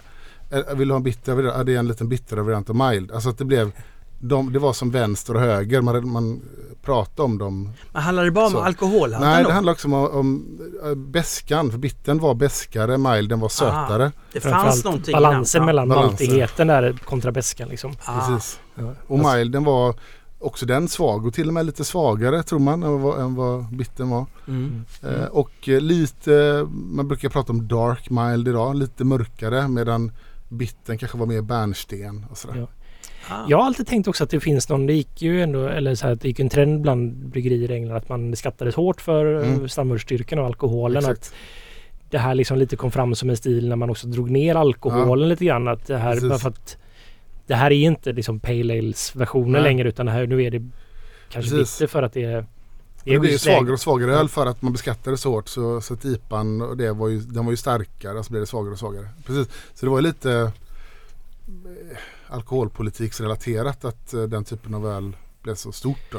Men det är intressant det där med dualiteten med Ja. två ölstilar, mild och bitter då. Mm. Samma sak med liksom att, som vi pratade om förra avsnittet, att Kulsch då behövde Altbier och Altbier behöver Kulsch. Ja, liksom. Att det behövs, ja, det behövs någon så här, man kan sätta två grejer mot varandra Ja. liksom. Så det blev liksom faktiskt, vill du ha det lite beskare eller vill du ha lite sötare? Vill du ha mi- mild, milden lite sötare? Ja, jag är bara åtta. Ska jag få milen? Ja. Ehm, nej men så att eh, det Sen så började det användas mer och mer som ett eh, så att tydligare kategorinamn men fortfarande och då och fortfarande idag så är bitter ganska brett ju. Det kan, Ja, ju, verkligen. det kan ju vara en öl som är eh, knappt 3% och det, det finns ju bitter som är så, som är uppåt 6 så, så det finns en ganska stor bredd inom det. Ja, okej. Och därför har man börjat prata om så här subkategorier inom bitter. Så att Ja. Eh, ordinary bitter eller vanlig bitter som kanske alkoholstyrka är eh, ja, 3,5 kanske typ. Mm. Eh, sen så kom eh, max, max 4 nästan. Sen nästa steg efter det, man gjorde någonting lite starkare än ordinary bitter, då blev det eh, best bitter eller special bitter. Aha. Då var den ka- kanske upp mot eh, runt 4,5. Åh herregud. Ja. Så riktigt starkt. och sen så, eh, så kom ju eh, Fullers gjorde ju en ex, ytterligare en. De hade två bitters Fullers. De hade eh, också gjorde de, hade de ett jul en julbit, Christmas bitter som döptes om till Fullers ESB. Fullers Extra Special Bitter. Vi ska prova den. Det var den du köpte. Ja. Den var ännu då starkare än eh, Special Bitter eller Best Aha. bitter. ja, Best Bitter. Spec- Best Bitter eller Special Bitter. Man, an, båda namnen Det är samma sak. Ja. Ah, okay. Jag har alltid tänkt att Special Bitter är att för att Fullers använder var, eller har varumärket ESB. Nej men däremot den följden ESB, Extra Special Bitter, det äger ju, det är varumärkesskyddat. ESB Ja, okej. är varumärkesskyddat. Så jag tänkte mest att man tog bort E och då blev det bara så special. Att det var så här, ja vi får inte kalla det ESB så vi kallar det för special bitter bara. Ja, det kanske är en tanke också bland en del som använder det efter det. Ja. Men eh, så att eh, det finns ju då ja, typ tre, i, te- i teorin då, om man pratar öltyper, så finns det tre substilar inom bitter. Mm. Mm. Ja. Men ska vi prova en av dem eller? Det Den, tycker jag så Ja, vi, men det kan vi vi göra. vet vad vi pratar om här egentligen. och Fullers är ett ganska bra bryggeri som ett exempel på om man ska prata bitter. Det är ju klassiskt eh, liksom Londonbryggeri. Eh, och de gör alla tre av de här nivåerna av bitter. De har ju en Ordinary bitter, den, den här Chis, Chiswick bitter. Chiswick eller Mm. Chiswick, jag vet inte hur det uttalas. Som är en, eh, ja, den svagaste varianten av dem. Sen kommer eh, eh, Best bitter eller Special bitter, det är den här, London Pride. Och sen har de Fullers ESB som är, Hur stark är London Pride? 4,5 eller vad är den? jag tror att den är fyra, på flaska 4,7 eller något va? 4,6. Alltså vilken, vilken underbar färg den har du. Men på fat i England är det ju 4,2 eller 4,1. Så kanske det är. 4,7 var den här. sånt. 4,7. Eh, Det var ju lite den här ölen jag var också så här. Första ölen jag drack på Rover och sådär var... eh, men precis. Och eh, mm, Men den har det här precis som jag vill ha en bitter. Den är lite diacetylig. ja, det är den. Det, och det gillar jag inte alls. Men det, det, det, det får lov att vara där. Men, Mm. jag, mm. men eh, just att den har den här liksom. Det är fortfarande låg alkohol. Och den har... Det absolut viktigaste för mig den har liksom engelska estrar från gästen. Ja, just det. Det är inte överdrivet mycket. Det får gärna vara lite mer för min skull. Ja, men det är en bra balans mellan gästighet, beska, Och specialmalter liksom. specialmalt och maltighet ja. och, och, och lite fruktighet. Och, ja, men, Jag skulle säga det andra. Liksom att man ska ha engelska gäster med liksom en ganska uttalad fruktig ton för att lyfta liksom. Och sen så just att man har någon specialmalt i som sätter ganska mycket karaktär på den. ja, Jag gillar det. Om det ska vara tydligheten i det liksom på något sätt. Och sen är den så ofattbart lättdrucken. Jag köpte den förra veckan. Eh, London Pride och satt och jobbade hemma och drack den på kvällen. Det var så här sjukt att jag, jag drack tydligen upp den och sen var det så här. Jag ska ta lite mer och så, nej men den är, den är uppdrucken hela flaskan. Jag hade inte ens lagt märke till det är bara, den är ju väldigt så här. Ja, den är inte så bitter. Nej. Jag tycker man kan känna, nej, jag tycker man kan känna det vissa stor starkmaltighet i den här. Är ni med mig på den? Alltså att det finns något obehagligt också. Det finns ju en brödighet. Ja okej, det kanske är brödigheten. Ja, Stor typ som att, starkbrödigheten. Ja, men om man har haft någon Munich-malt i en stor stark kanske. Mm. Som får en tydlig. Men det är, det är roligt så här med för Munich malt är ju en tysk maltsort. Och sen så har vi de här specialmalterna. Amber malt, man har Imperial malt, man har lite så här... Eh, ja, inte rostad men liksom ändå... Men lite så här, också den där Golden Promise-grejer och sånt som kan ge lite bröd. Ja, alltså jag, jag tycker ändå Golden Promise är ganska neutral faktiskt Mm. egentligen i sin maltighet. Eh, men eh, just med specialmalterna, de har den här liksom, det är verkligen brödigt Mm. med lite spännande saker. Sen så den här är ju som Bertes också liksom. Den har med den här smörkola. Har ju lite den ja. ja. Mm. Men det blir ju mer som i och med att man har karamellmalten här också. Ja. Eller måste det vara. Så att, och det kan ju också gå mot mer smörkola godisaktigt då med lite diacetyl. Mm. Sant. Och då Men, är det, det, okej. ja. Men en så här extrem balans tycker jag i det här ölet. Det är, som, det, är det, det är det som gör det så otroligt lättdrucket och inte så starkt. Och det är bara Och så är utan här- inbyggd broms. Eh, Och så sån här stenfrukts eh, estra liksom. Eh, Ja, ni säger bra saker men jag, det är svår smak för mig det här. Ja. Jag tycker den... Eh, smör, det, det är på något sätt som att den här smörkolan står lite i vägen. Tycker du att det är lite unket eller? Nej, det är smörkolasmaken. Som jag kan ha då med en tjeckisk pilsner också som jag Ja. kan ty tycka är riktigt vidrigt alltså. mm. Jag tycker det här är mycket, mycket godare än tjeckisk pilsner. Ja, det håller jag med om. Det är, Däremot, för det har mycket mer annat eh, gott Men en del kan ju ha lite svårt för det här. Folk som mm, nästan bara dricker modern, modern humle. För det här är ju mer så här klassisk brittisk eh, humle. mm. Gold. Det är inte jättemycket humle. Det är ju humle där men Ja. det är inte vansinnigt mycket Nej humle. men den är ju liksom. lite sådär kryddig, örtig, lite jordig. Inte, den är ju inte citrus liksom. Den är... Jag tänker på en grej nu faktiskt så här, som ligger kvar lite grann. Den har en ganska mycket mineralton faktiskt. Ja, men det, Det är väldigt så här kalkig. Sant. precis. Mm. Och det är ju mycket så här, man får fram torrhet. Trots att den är ganska så här fyllig och har en lite så gräddig diastylsötmaaktig nästan. Så är den också torr samtidigt. Mm. Ja, det är det man lämnar som Ja. bevarar en intryck efteråt. Det är så här att ja, men det här var ganska... Nu får man ju intrycket av att Fullers är bryggeriet som gäller när det gäller den här stilen. Är det så? Ja, så eh, hade du frågat Olli om det här så hade han nog inte pratat med henne på en vecka tror jag. Nej. Nej. Det, det finns ju... vad tycker han då? Timothy Taylors? Eller? Ja, jag tror Ja. han är ju från norra England liksom. Ja, så det, ju, det finns ju konflikt. Jag tror de tycker att de smakar för lite i Ja, södra Det finns England. också så här, och det är, det är ett mönster som man inte riktigt kanske ser idag, men det fanns ett sånt mönster tidigare att i olika delar av England hade bitter olika karaktär. Att den var, den var kraftig, lite starkare i norra England, eh, lite mer beska, den var mesigare söderut. Att- Och en del saker berodde på vattenkvalitet, vad den gav för karaktär och sådär. För jag har för mig, jag har hört det i så här filmerna är väldigt brittiska att de, om så här, de förolämpar liksom de i London för att de dricker vatten typ eller Ja. så här. Något karaktärslöst. Men Fullers, ja, det är ju ett fantastiskt bryggeri och även om de numera ägs av ett stor, stor koncern så det är ett fint bryggeri att Men det är en besöka. japansk koncern. Ja. koncern. Det är det. Mm.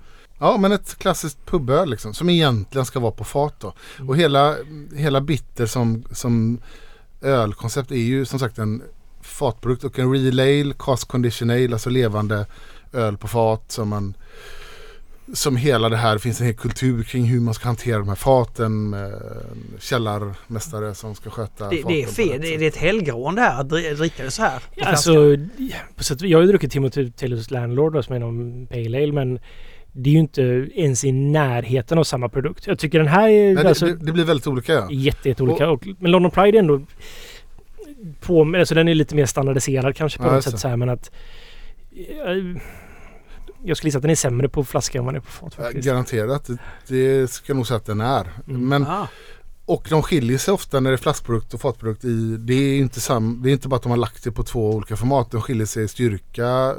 F- London Pride är ju svagare på fat i England än vad den här flaskan är exempelvis. Men eh, vad skulle jag säga? Jo. ehm, tappade jag det. Jo, att det är en cast condition, alltså egentligen en real ale-produkt. Och vad som hände sen då, som vi har också pratat om det här ett avsnitt, att England översköljdes ju på eh, liksom 60-70-talet av eh, dels europeiska storbryggeriers öl. Carlsberg tog, kom in och tog otroligt stora marknadsandelar. Fosters fanns ju på varenda jävla brittisk Just pub. Och, så engelsmännen började ju dricka liksom blaskig ljus lager. Stella Artois. Exakt, och så, här, så att den här klassiska brittiska eh, som kaskkulturen och klassisk brittisk öl höll ju på att försvinna. Vi har pratat om det tidigare att IPAn fanns ju knappt att, hitta i, i England. Barley Wine fanns knappt att hitta i England och så här. Då startade ju eh, Camera Campaign for Real Ale på 70-talet, i början på 70-talet. Eh, lite inspirerat av, det var ju samma veva Michael Jackson gav ut sin första bok och så här. Så att det blev en eh, konsumentorganisation som ville rädda klassisk brittisk eh, ölkultur och, och den här kaskprodukterna och klassiska ölstilar och sådär. Och då var bitter var en av de ölstilarna, eller typen av öl som man ville lyfta upp mer som en fatprodukt och ge den bättre status och lära folk om vad real ale var och sådär. Eh, Den verkar ju ha fått ett genomslag den här Camera. och men det fick de. De gjorde De ju jättemycket. ja, det har ju tagit tid för dem dock. Det har det. Det har ju inte gått och de har ju gjort en massa då. Och, och lite grann om man, om man idag pratar om bitter och, och de här Ordinary bitter, Best bitter, eh, Extra special bitter så, här, så är ju det den skrivbordsprodukten är ju lite resultatet av Camerons arbete och Michael Jacksons arbete när de försökte eh, typologisera lite den, den här typen av öl som var väldigt spretigt innan och sådär. Men och då finns ett antal sådana och det som räknas som kanske det mest klassiska bitten det är ju det som du nämnde Timothy Taylor Landlord. Det, Men är, är inte det den räknas som en pale ale eller något Ah, liknande? bitter. Det, det, det det? må hända att de kallar den pale ale på flaska. Jag vet inte för att det är också en sån grej som är ganska, va, stämmer. ja. ganska vanligt. Att om du gör rätt öl och lägger den på flaska så har du kallat den ibland för pale ale. Medan samma produkt på, på fat heter eh, bitter.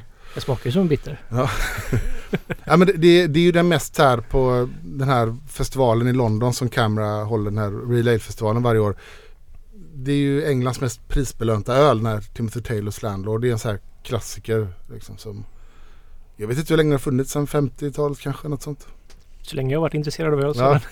Det var ju en väldigt sån eh, öl som jag hörde talas om för länge sedan men aldrig kunde dricka. Eh, det, samma med mig liksom. Sen så det är ju först på senare år jag faktiskt fått kunna Ja. dricka den liksom. Man läste alltid om den att det var den bästa som fanns och sådär. Ja men det är så här klassisk gubböl. Man pratar med, med gubbar, gamla gubbar som är, alltså till och med äldre gubbar än vad jag är. Som ska här, säga sina favoritöl så är alltid den med bland topp fem liksom. Ja. Och Olli då såklart som... Alltså, ja det var hans också. Ja, han är Ja. 19 eller sånt här. Nej,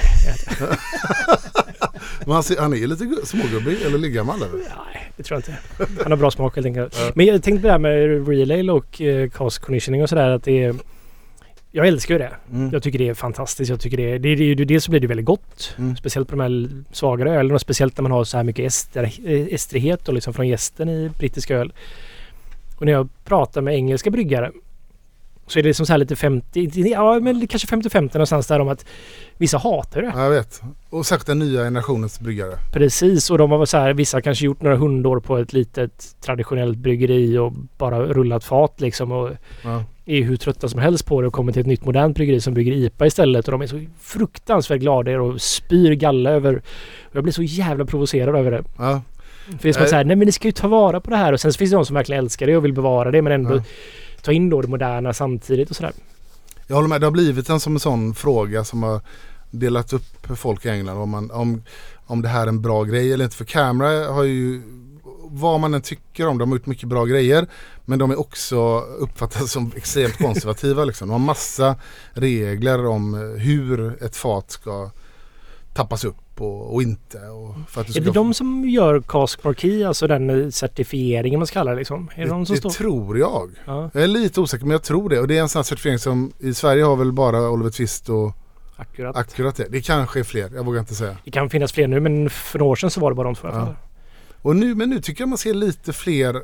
Det har jag sig hoppats på i 20 år att folk ska börja med real ale. Men nu ser man i Göteborg har ju Bishop Arms Mm. par, tre, två kranar eller vad det är på Bishop där vid domkyrkan. Jag tror de hade en var påkopplad när jag var där senast bara i alla fall. ja, det kanske är har varit två då, ja. Två, sen så Haket kör ju Veckans varje på onsdag, Ja. onsdagar.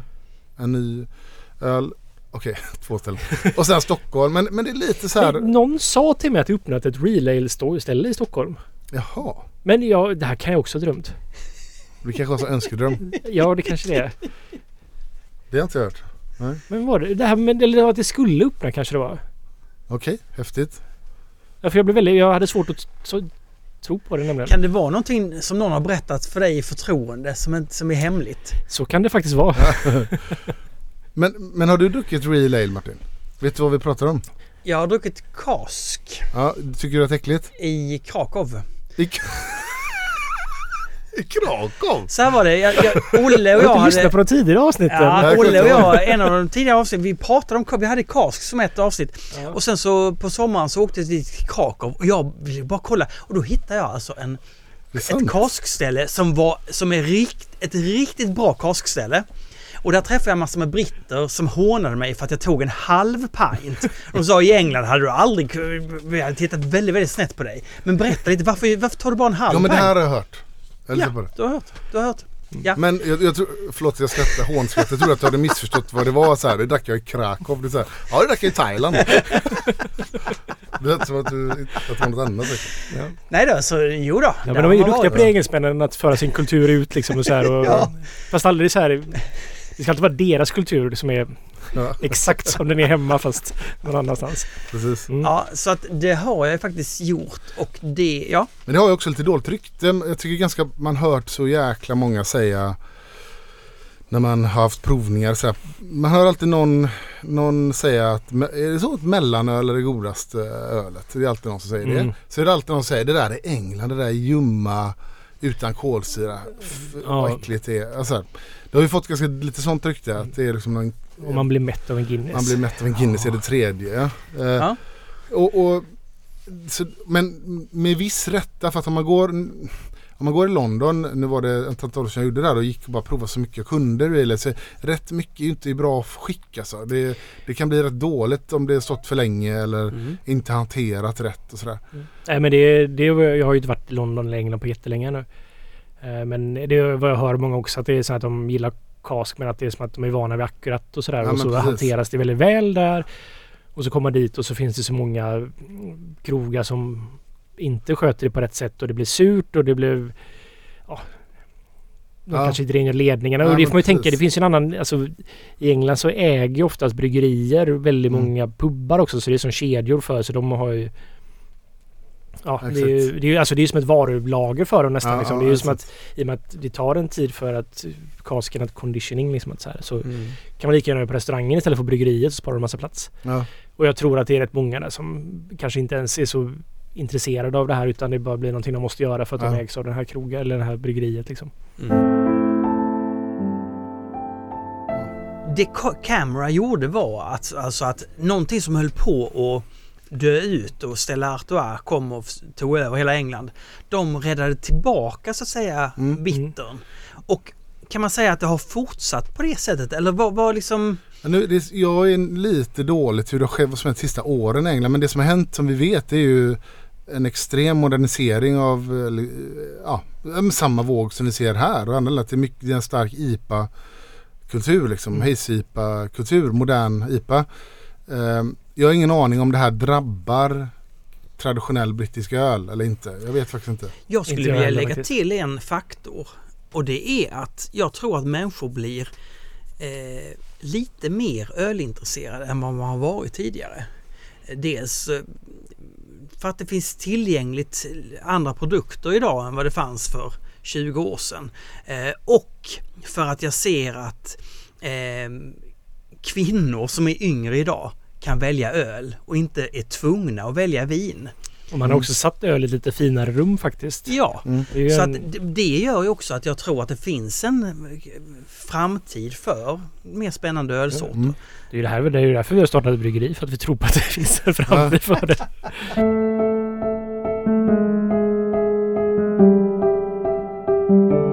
Jag tror att 2021 Ja. blir bitterns år. Ah. Ja, Jag, jag känner också att det är på gång med bitter. För att det pratas lite liksom. precis. Det känns som jag har sagt att något annat ska vara 2021. Ja. Du sa att 2019 blir Rauchbins år. Det har jag. Nej, jag skojar. Är sagt. Eh, ja, Ja, ja, men det, man tänker så här. Det är inte helt omöjligt att det kan bli så. För man tänker så här, det har ju varit en tydlig session-trend. Lite, ja men i Sverige om vi pratar coronan och folkölstrenden och sådär. Vi har pratat om det här också tidigare avsnitt hur IPA kanske inte är den optimala drycken att göra i 3,5. Mm, Det finns en optimal dryck i 3,5. Bitter precis. och mild och den typen av öl. Det är ju det är gjort för det liksom. det är gjort för det. Så någon borde ju börja göra det kan vi tycka. En bruksbitter. Ja. Ja. Det har du sagt förut i namnet. Ja, det har jag gjort. Gör det nu innan någon snor det. Ja, ja, jag jobbar på det. Innan Kopparberg släpper en bruksbitter. Mm. Eh, ska vi prova ett öl till då? Det här är en fin färg. Det här påminner om... Tri trippel va? Kan det vara det? Kan det vara i färgen eller? Nej.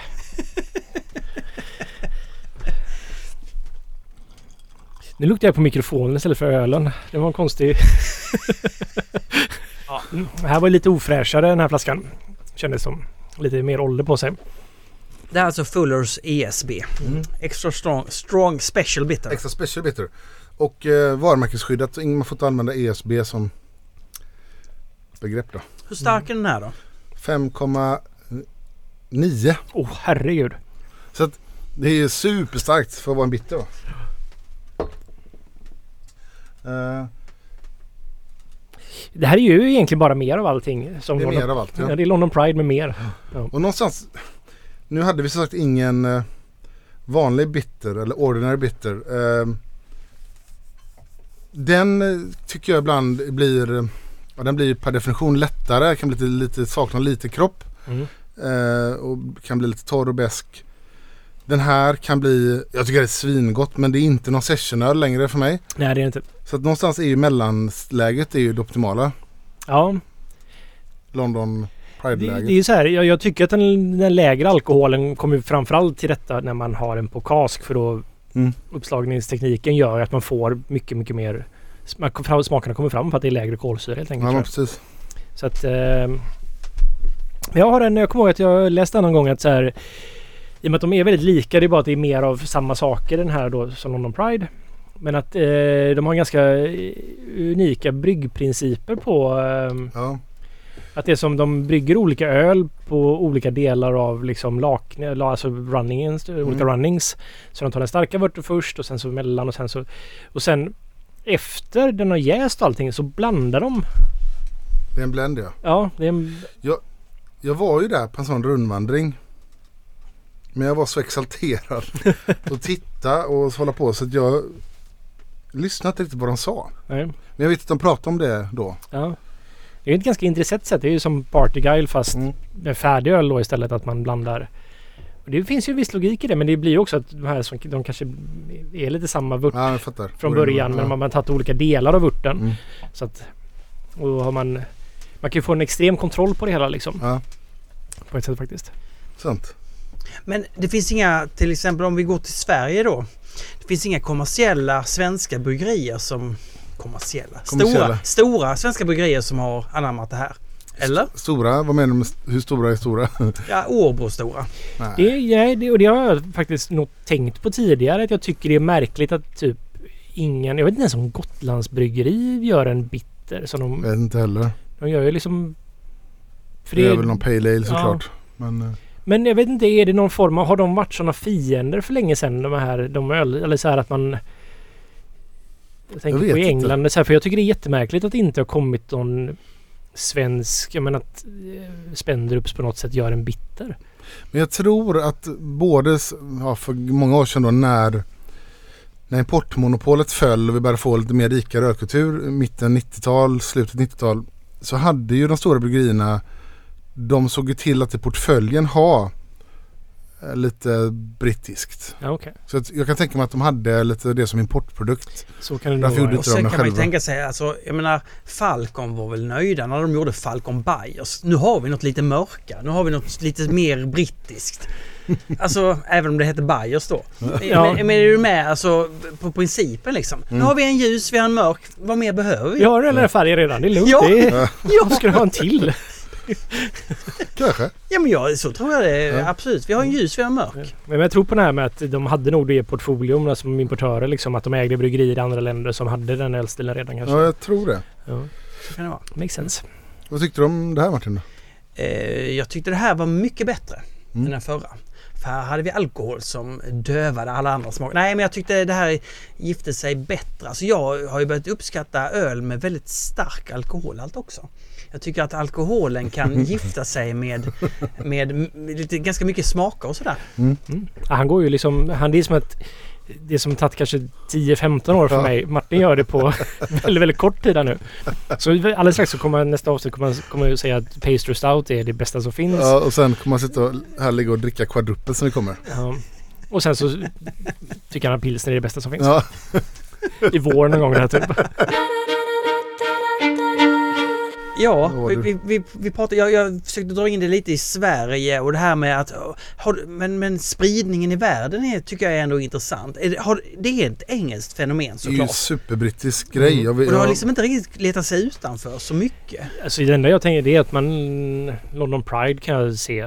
ja, är mest som exportprodukt. Ja, den finns. De exporterar väl hyfsat mycket ändå. Ja. Forrest, men Ja men det är ju en sak men att eh, andra bryggerier i andra länder har Nej, anammat det. när, när USA anammade brittisk bitter då blev det ju inte riktigt samma sak. Då blev det ju när man började göra det då försökte man göra mer med brittisk humle. Lite, de hade lite mer kolsyra än vad kanske brittiska bitter normalt hade. Men ganska, men och som jag var inne på det finns ganska mycket, många exempel när man kallar det bitter och så man fick byta namn för att då i alla fall på 90-talet typ att det var Ja, det sålde inte. Ja. Sen, så, sen så övergick det ganska snabbt i USA till Pale Ale och amerikansk Pale Ale. Det var det som det blev en amerikaniserad version av brittisk Pale Ale typ. Det är lite roligt att jag tycker också så här att i och med att amerikansk humle börjar leta sig in sig väldigt mycket i ganska traditionella öl Ja, i ja, England. liksom. precis. De har någonstans lite grann närmat sig varandra på något sätt. Exakt. Mm. Och då blir det en bra övergång till en eh, svensk eh, bitter vi ska prova. Som inte är så bittrig kanske. Nej, jag, har, jag drack den både på Lion och så köpte jag en flaska. Ja. Ehm, och det är inget fel på Bedre Bitter. Något sätt. Men det är inte en bitter alltså. Jag kan inte, jag kan inte... Nej, och när de gjorde det här. Det här är ju eh, Chinook och Cascade. I det här. Mm. Så att, eh, och när, när det här gjordes, det här är ju ett lite så här ikoniskt svenskt eh, hantverksöl. För det var så tidigt och eh, om man ska kalla det här, vad man nu ska kalla det här, Pale Ale eller Bitter. Eller, det var ingen som hade gjort riktigt det här i Sverige tidigare när det här kom. Den, med den här typen av beska som det här hade då. Mm. Eh, och det här var ett av de första svenska hantverksölen som kom in i ordinarie sortiment baserat på försäljning i beställningssortiment. Då. Det fick en fangrupp, fanskara, Bedre Bitter. Mm. Jag tillhörde dem tror jag. Det var, det var ju liksom London Pride först. Och London Porter och så här drack. Mm. Och sen så blev det ju Bedre Bitter som var den första ölen man tog när man kom till Rover. Precis, och Rover har ju haft en, ja, sen Niklas och, och, och eh, Pelle tog över då 2006, 7, 6. Så har det varit, funnits varje dag. På, alltså de alltid Mm. funnits på Rover Bedre Bitter. Det var någon gång när den var slut faktiskt. Det är sant? Det minns jag. Åh fan. Ja. Det var, det var, det grumlade, eller grumlades, inte grumlades. Men de satte inte på något på den kranen då? Nej det gjorde de inte utan det var bara att det var en leverans. som Ah, okej. Ja men då har de aldrig ersatt den kranen då? då så kan Nej, säga. precis. Ja. Men den Nummer här har... fyra är det på den nya va? Jag kommer inte Ja. ihåg. Ja. Och nummer ett, vad är det då? Det är en skandal. Eh, det väl Grängesberg nu va? ehm, den här har ju mycket gästighet tycker jag. Ja Det har den. Exakt. Det är det som är grejen. Vi, när vi pratar, vi pratar om Lärjedalen så Lesk, Lesko, hans belgiska Pale Ale. Mm. Som jag tycker är som en belgisk britter. Ja, Eller belgisk bi, bitter. Och det är ju roligt så här för, det, för att precis. Vad heter den belgaren? eh, XX bitter finns ju. Ja, men också en som har mer av det här leverpastejtonen. Jaha. ehm, Den har ju den här tonen tycker jag. ja verkligen. Och, eh, men jag tycker ju liksom så här att eh, för den Lesko som vi drack från Lärjedalens bryggeri var ju en väldigt en låg alkohol i 4,5 procent eller något, något i den stilen. Med lite humle, inte så att det är jättepåtagligt men det är ändå ganska beskt och så är det så här lättdrucket. Inte lika maltigt som det här eller... Eh, men jag kan ju fortfarande tycka att så här liksom XX bitter från Diranke är ju som en tillskruvad belgisk version av Ja, en faktiskt. bitter. Liksom. Så här, det är starkt mer alkohol Ja. men man, humlen är ju en Goldings. Man har bara vräkt på med lite mer och så har man den här brittiska gästen. Eller eh, belgiska gästen. Men det är det som är så konstigt med Bedre Bitter. Jag tycker att det här smakar superbelgiskt. Det gör det. Och den är fenolisk. Och jag tänker alltid eh, leverpastej. Alltså kryddnejlika. Mm, kryddnejlika men då tänker jag inte så mycket leverpastej egentligen. Har man inte kryddnejlika i leverpastej? Det kanske man har. Men kryddnejlika definitivt liksom. Och Mm. ja, det, är, det, är, det är, för mig är det här en jättebra belgisk pale ale. Så jag, jag tycker att det här är gott men det, jag, det slår, jag, kan all, jag kan inte koppla bort att det smakar belgiskt.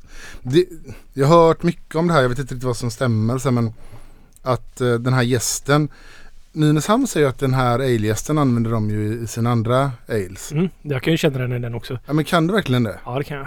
För att det gör inte riktigt jag. Jag tycker att den är så unik i det här ölet. Jag känner den inte i... Okej. Men jag kan känna samma i... eh, Är det så? ja det kan jag. Men, typ ta deras barley wine. Ehm, det är ju en känd dålig... Ja. Men... eh, men jo men vad- heter i Stenstrand och... Just Jo men jag har tänkt på det de också. Ja, Att så här, jag har tänkt på, men jag har ett minne. Det här nu, nu spekulerar jag eller det här liksom... Men för mig var det som att här, en dag förändrades det här. Mm. Att det var som att... Vänta nu. Den smakar inte som den gjorde förut. Den har, jag tror att gäst, det har de ju erkänt att gästen har förändrats. Sen Mm. har nog det skett gradvis. Tror du inte det? För Jag minns det som att det var en dag när jag bara så här, nu är Bedre Bitter annorlunda. Okej. Och jag har för mig det var ungefär i samarbete mm, Samarbete? I samband med eh, att Hagabion öppnades vilket var 2007. För jag... Det jag minns, för då var jag ju ofta på Rover. De hade Bedre Bitter. Och så kommer jag ihåg att det var som att säga, men vänta nu, det här smakar ju inte samma som på Rover. Och så drack jag på Rover och bara, vänta nu, den smakar inte samma som den gjorde tidigare. Ja, okej. Så jag, jag minns det som att det var ganska så här helt plötsligt, eller så kanske bara helt plötsligt att det kommit så pass långt att jag reagerar på att någonting var annorlunda. Ja, ja. De som, det finns så många fans som borde ha känt ja, när det Ja. skedde något. Men, den. men det är ju egentligen otroligt att Nynäshamn kommer och gör en bitter som nästan första svenska bryggeri då, typ. Ja. Ja. säga. Och, och få, ett stort genomslag. Snacka om att träffa rätt Mm, tidpunkt mm, och allting. Kanske utförande också och namn och... Ja, men Men jag tror ju vi, vi är ju lite, ja, vi gillar ju brittisk kultur här i Sverige kan jag Ja. känna lite grann. Eller kanske lite mer faktiskt förr också i början Ja, på verkligen, 2000-talet. verkligen. Det var jättevanligt att det öppnades liksom brittiska pubbar. Och, Det var ju första vågen av så här, pubbar var ju brittiska pubbar. Ja. Men jag tyckte också det kom en våg så här runt 2005 någonstans där att det upp, i Göteborg i alla fall så öppnade rätt mycket så här pubbar som var lite Bishop Arms Bishop. Arms inspirerade, ja. Ja. Fattar vad du menar. Och jag älskar det för jag tyckte Mm. ju det var... Jag gillar ju gubbig kultur liksom. Ja. Samla på frimärken och Så bor vi i lilla London. pris. Ja. Samlar frimärken. ja, men jag gjorde det när jag var liten. Ja, okej. ja. Jag tycker fortfarande sånt är... Jag gillar så här stofilgrejer liksom. Mm. Det Jag hade frimärksalbum men jag var rätt dålig samlare så. Ja. Ha, så, du slarvar bort dem eller vad? Men jag köpte bara en massa jävla frimärken som jag satte in i ett så här häfte. Så att en sida var bara samma frimärke. Det var engelska drottningen. Så här, Ja, ja, ja. eh, 70 stycken Det är, ju- likadana. det är ju så man gör. Är det så? Ja, ja.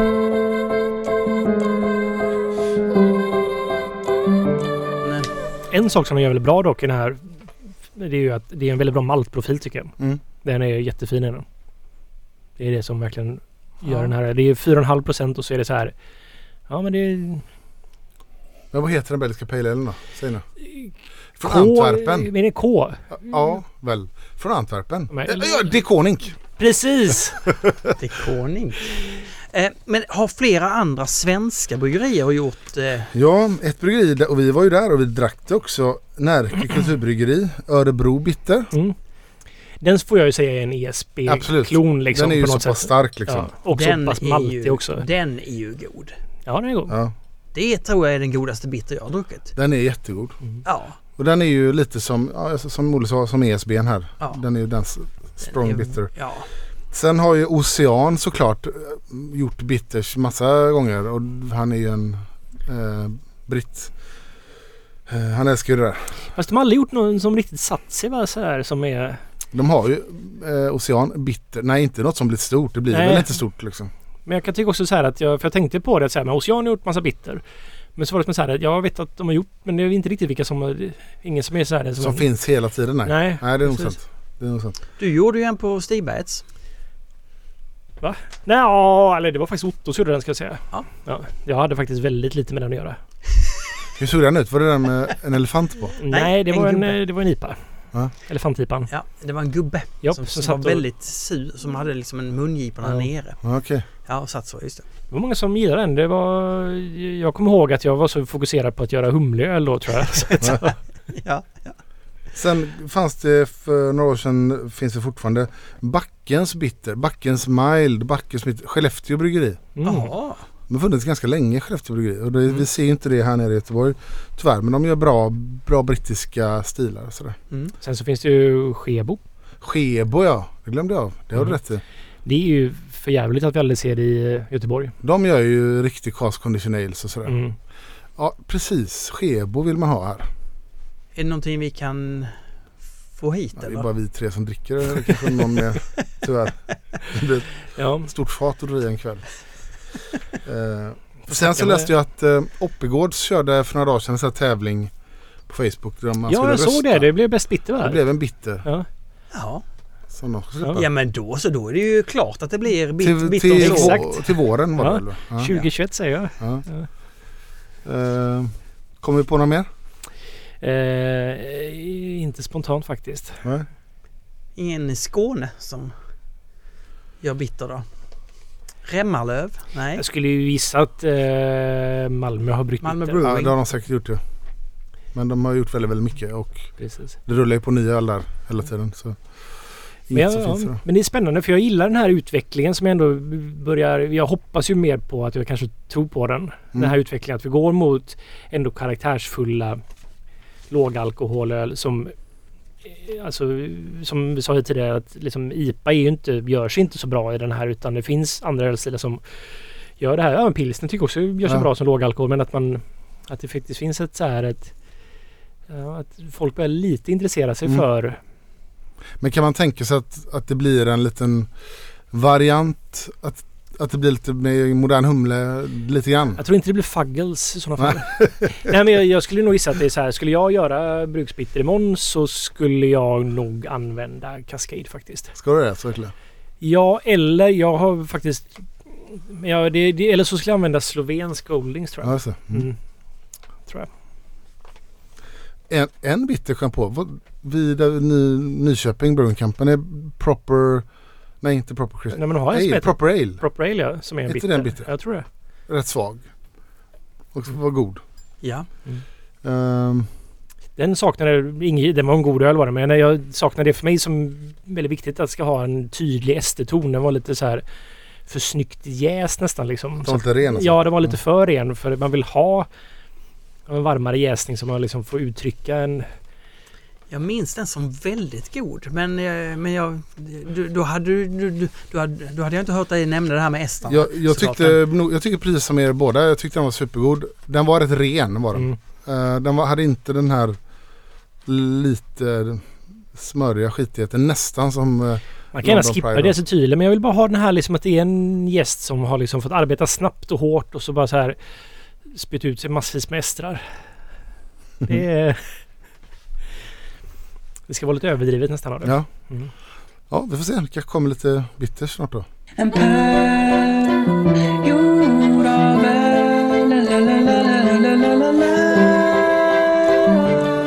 För ett år sedan så listade vi ju tio saker som ska hända de, eh, det närmsta decenniet. Mm. Jag tycker vi tittar lite på den eh, listan och ser om vi kan se skönja några eh, vindlingar. Ja, om det går åt det hållet. Vi, jag tror eller åt andra hållet. Eller, Ja. Mm. eller inte något håll alls. Det är ett speciellt år så det får vi också ja, tänka det på. har du rätt i. Mm. Men det är, vissa saker har nog snabbats upp, vissa saker har nog pausats kan Ja. man säga. Det här året. Eh, punkt ett som vi kallar så här mindre skrik och mer vuxet. Mm. Som handlar mer så här att, eh, att 10-talet var väldigt, väldigt skrikigt och 20-talet blir lite mer sansat då. Lite mer nyktert och vuxet årtionde. Både utifrån hur man såg på öl men även hur, hur öl paketerades så att man inte sålde öl som det vore mot barn och ungdomar och sådär. Eh, och att det är slut på lite det där hetsandet kring sånt. Det hade vi en... en Ja. Det är klart att det, och du, jag minns att du Olle sa så här, "Ja, vi kommer nog se det fortsätta i några år till men sen. Mm. Så att det kanske är lite tidigt. Men jag kan faktiskt tycka att det har börjat ske ganska Ja. mycket. Jag, inte utifrån vad, jag tycker inte man ser det utifrån vad som säljs på, och vad som görs. Nej, Men jag tycker jag kan skönja det här utifrån vad folk börjar prata om. Folk är lite trötta på vissa grejer. precis. Det är inte lika intressant längre det. Nej. Så att ja, det går mot rätt håll i alla fall. Ja. Och det kanske går lite snabbare till och med än vad jag trodde det skulle göra. Mm, jag håller med. Att har, folk har sett så mycket av det här nu så nu blir man inte jätte exalterad över en ny sån här grej. Så att det är så här, ja ja, Mm. kanske. Jo men det är ju, man har ju ett visst attention span och det tar ju slut. Eh, lågalko och session på riktigt då? Att det har ju pratats så länge om, om lågalkohol ökar försäljning. Men fortfarande ganska få bryggerier som satsar mycket på det. Detta sa vi alltså innan. Ja, detta sa vi ju då. Det, har ju, det, har- det här är ju en sån sak som har snabbats upp då i det här året får man ju säga. Det är, Att vi kunde vara så synska va? Ja. Nej men det, det får man ju verkligen säga. Det, det har det ju verkligen blivit i år. Ja, Jag tycker också man kan se det på den lokala ICA-handeln att de har helt nya hyllor för, för just eh, öl. Mm, Folk, folköl och sådär. ja. Jag ser att Bryggverket från Umeå eh, har fått in öl på ICA. I. I Göteborg? Jajamän. Aha, kul. Jajamän. Så, Skoj. så är det med det. Bryggverket är ett bra bryggeri och de ser vi inte så ofta här nere tyvärr. nej. Um, sen så hade en punkt tre som var uh, handlar om hårdare tag från de stora. Att, och, eh, bakgrunden var att det har skett så snabbt de senaste tio åren så att de stora blir lite, nästan lite överraskade. De har ag- agerat ganska mjukt. De har bjudit in bryggerier att in i deras distributionsportfölj. Det är såklart för att de ska kunna sälja det här såklart. Men de har också eh, låtit avtalskrogar så att gett dem lite plats för annan öl än sin egna öl och sånt. De har liksom varit lite avvaktande. Samtidigt som Spendrups har varit väldigt duktiga på att bygga upp egna eh, liksom, varumärken som ska likna den här trenden och sådär. Ja, och vi, vi tänkte då att, att de stora bryggerierna... Snart kommer de inte Ja. längre vara så titta, titta mellan, se mellan fingrarna eller vad säger man utan de kommer liksom bita ifrån. Mm. Ja. Så här. Och vet inte. Det är, men det är svårt att se någonting om krogen i år för att den har ju varit obefintlig på många sätt och vis egentligen. Ja, förutom en spaning. Så, Jo, det är sant. Men jag tänker på den här eh, tullenkedjan. Just det. Nu när coronan kom, vad var det som var kvar primärt på deras kranar? Det var avtalsölen. Mm. Det vet vi inte vad det beror på om det var krog, de Jag som tror inte det, alltså, det är nog bara att de har ett avtal så de måste sälja annars får de betala typ, tillbaks pengar. Liksom. Ja, Så att det är nog en överlevnadsstrategi för dem. mm, Tullen har ju fortfarande köpt grejer på burk och sådär. Såklart det är mycket, mycket mindre volymer men ja, jag, tror, jag tror inte det att Spendrups har legat på dem på det sättet utan det gör de nog för att de har ett avtal som de måste följa ja, just det. och då måste de sälja vissa volymer. Ja. Så då, Du vill inte riktigt måla upp Spendrup som maffia. Då tar vi punkt Ja. fyra. Punkt sådär. Eh, upprensningen någonstans att vi första hälften av 20-talet kommer bli präglat av nedläggningar. Alltså att bryggerier har drivits mycket som ideella föreningar nästan och inte tjänat några pengar. Det kommer de inte orka med. Det är för mycket konkurrens. Det kommer läggas ner massa bryggerier. Ja, såklart 2020 har ju det varit som det har varit så att det har inte startat upp eh, särskilt mycket bryggerier. Startat nya och det har börjat... förutom Lägerdal. vad sa du? Alldeles. Men det har börjat eh, försvinna några. Eh, och jag hörde, jag, det är kanske inte är officiellt än så jag ska inte säga några, några företagsnamn men igår hade de Vi kan blipa ut det. Jag vill gärna höra det här. ja, men några bryggerier som nu deras utrustning är till salu och sådär. Så, så nu börjar några lägga ner. Mm. Kanske är det så att om, om den här coronan håller i sig så nu, nu börjar man tröttna. Nu har man stått ut under Ja, ett år snart. Liksom. Jag tror många kommer lägga ner under 2021. Det här är också en grej som har snabbspolats tack vare Ja. 2020 men att det skulle ske i alla fall och jag tror det sker snabbare nu. Ja. Jag, jag känner lite det när jag pratar med bryggerier också att det känns lite Mm. många som har lite luften har kommit ur dem liksom.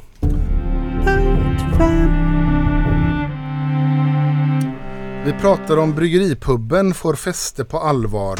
Alltså att och vi sa så här, förvånansvärt få renodlade pubbryggerier startade under 10-talet. Eh, men vi konstaterar att ja, men det var lite grann på gång. Majornas Bryggeripub Nyköping Brewing Company.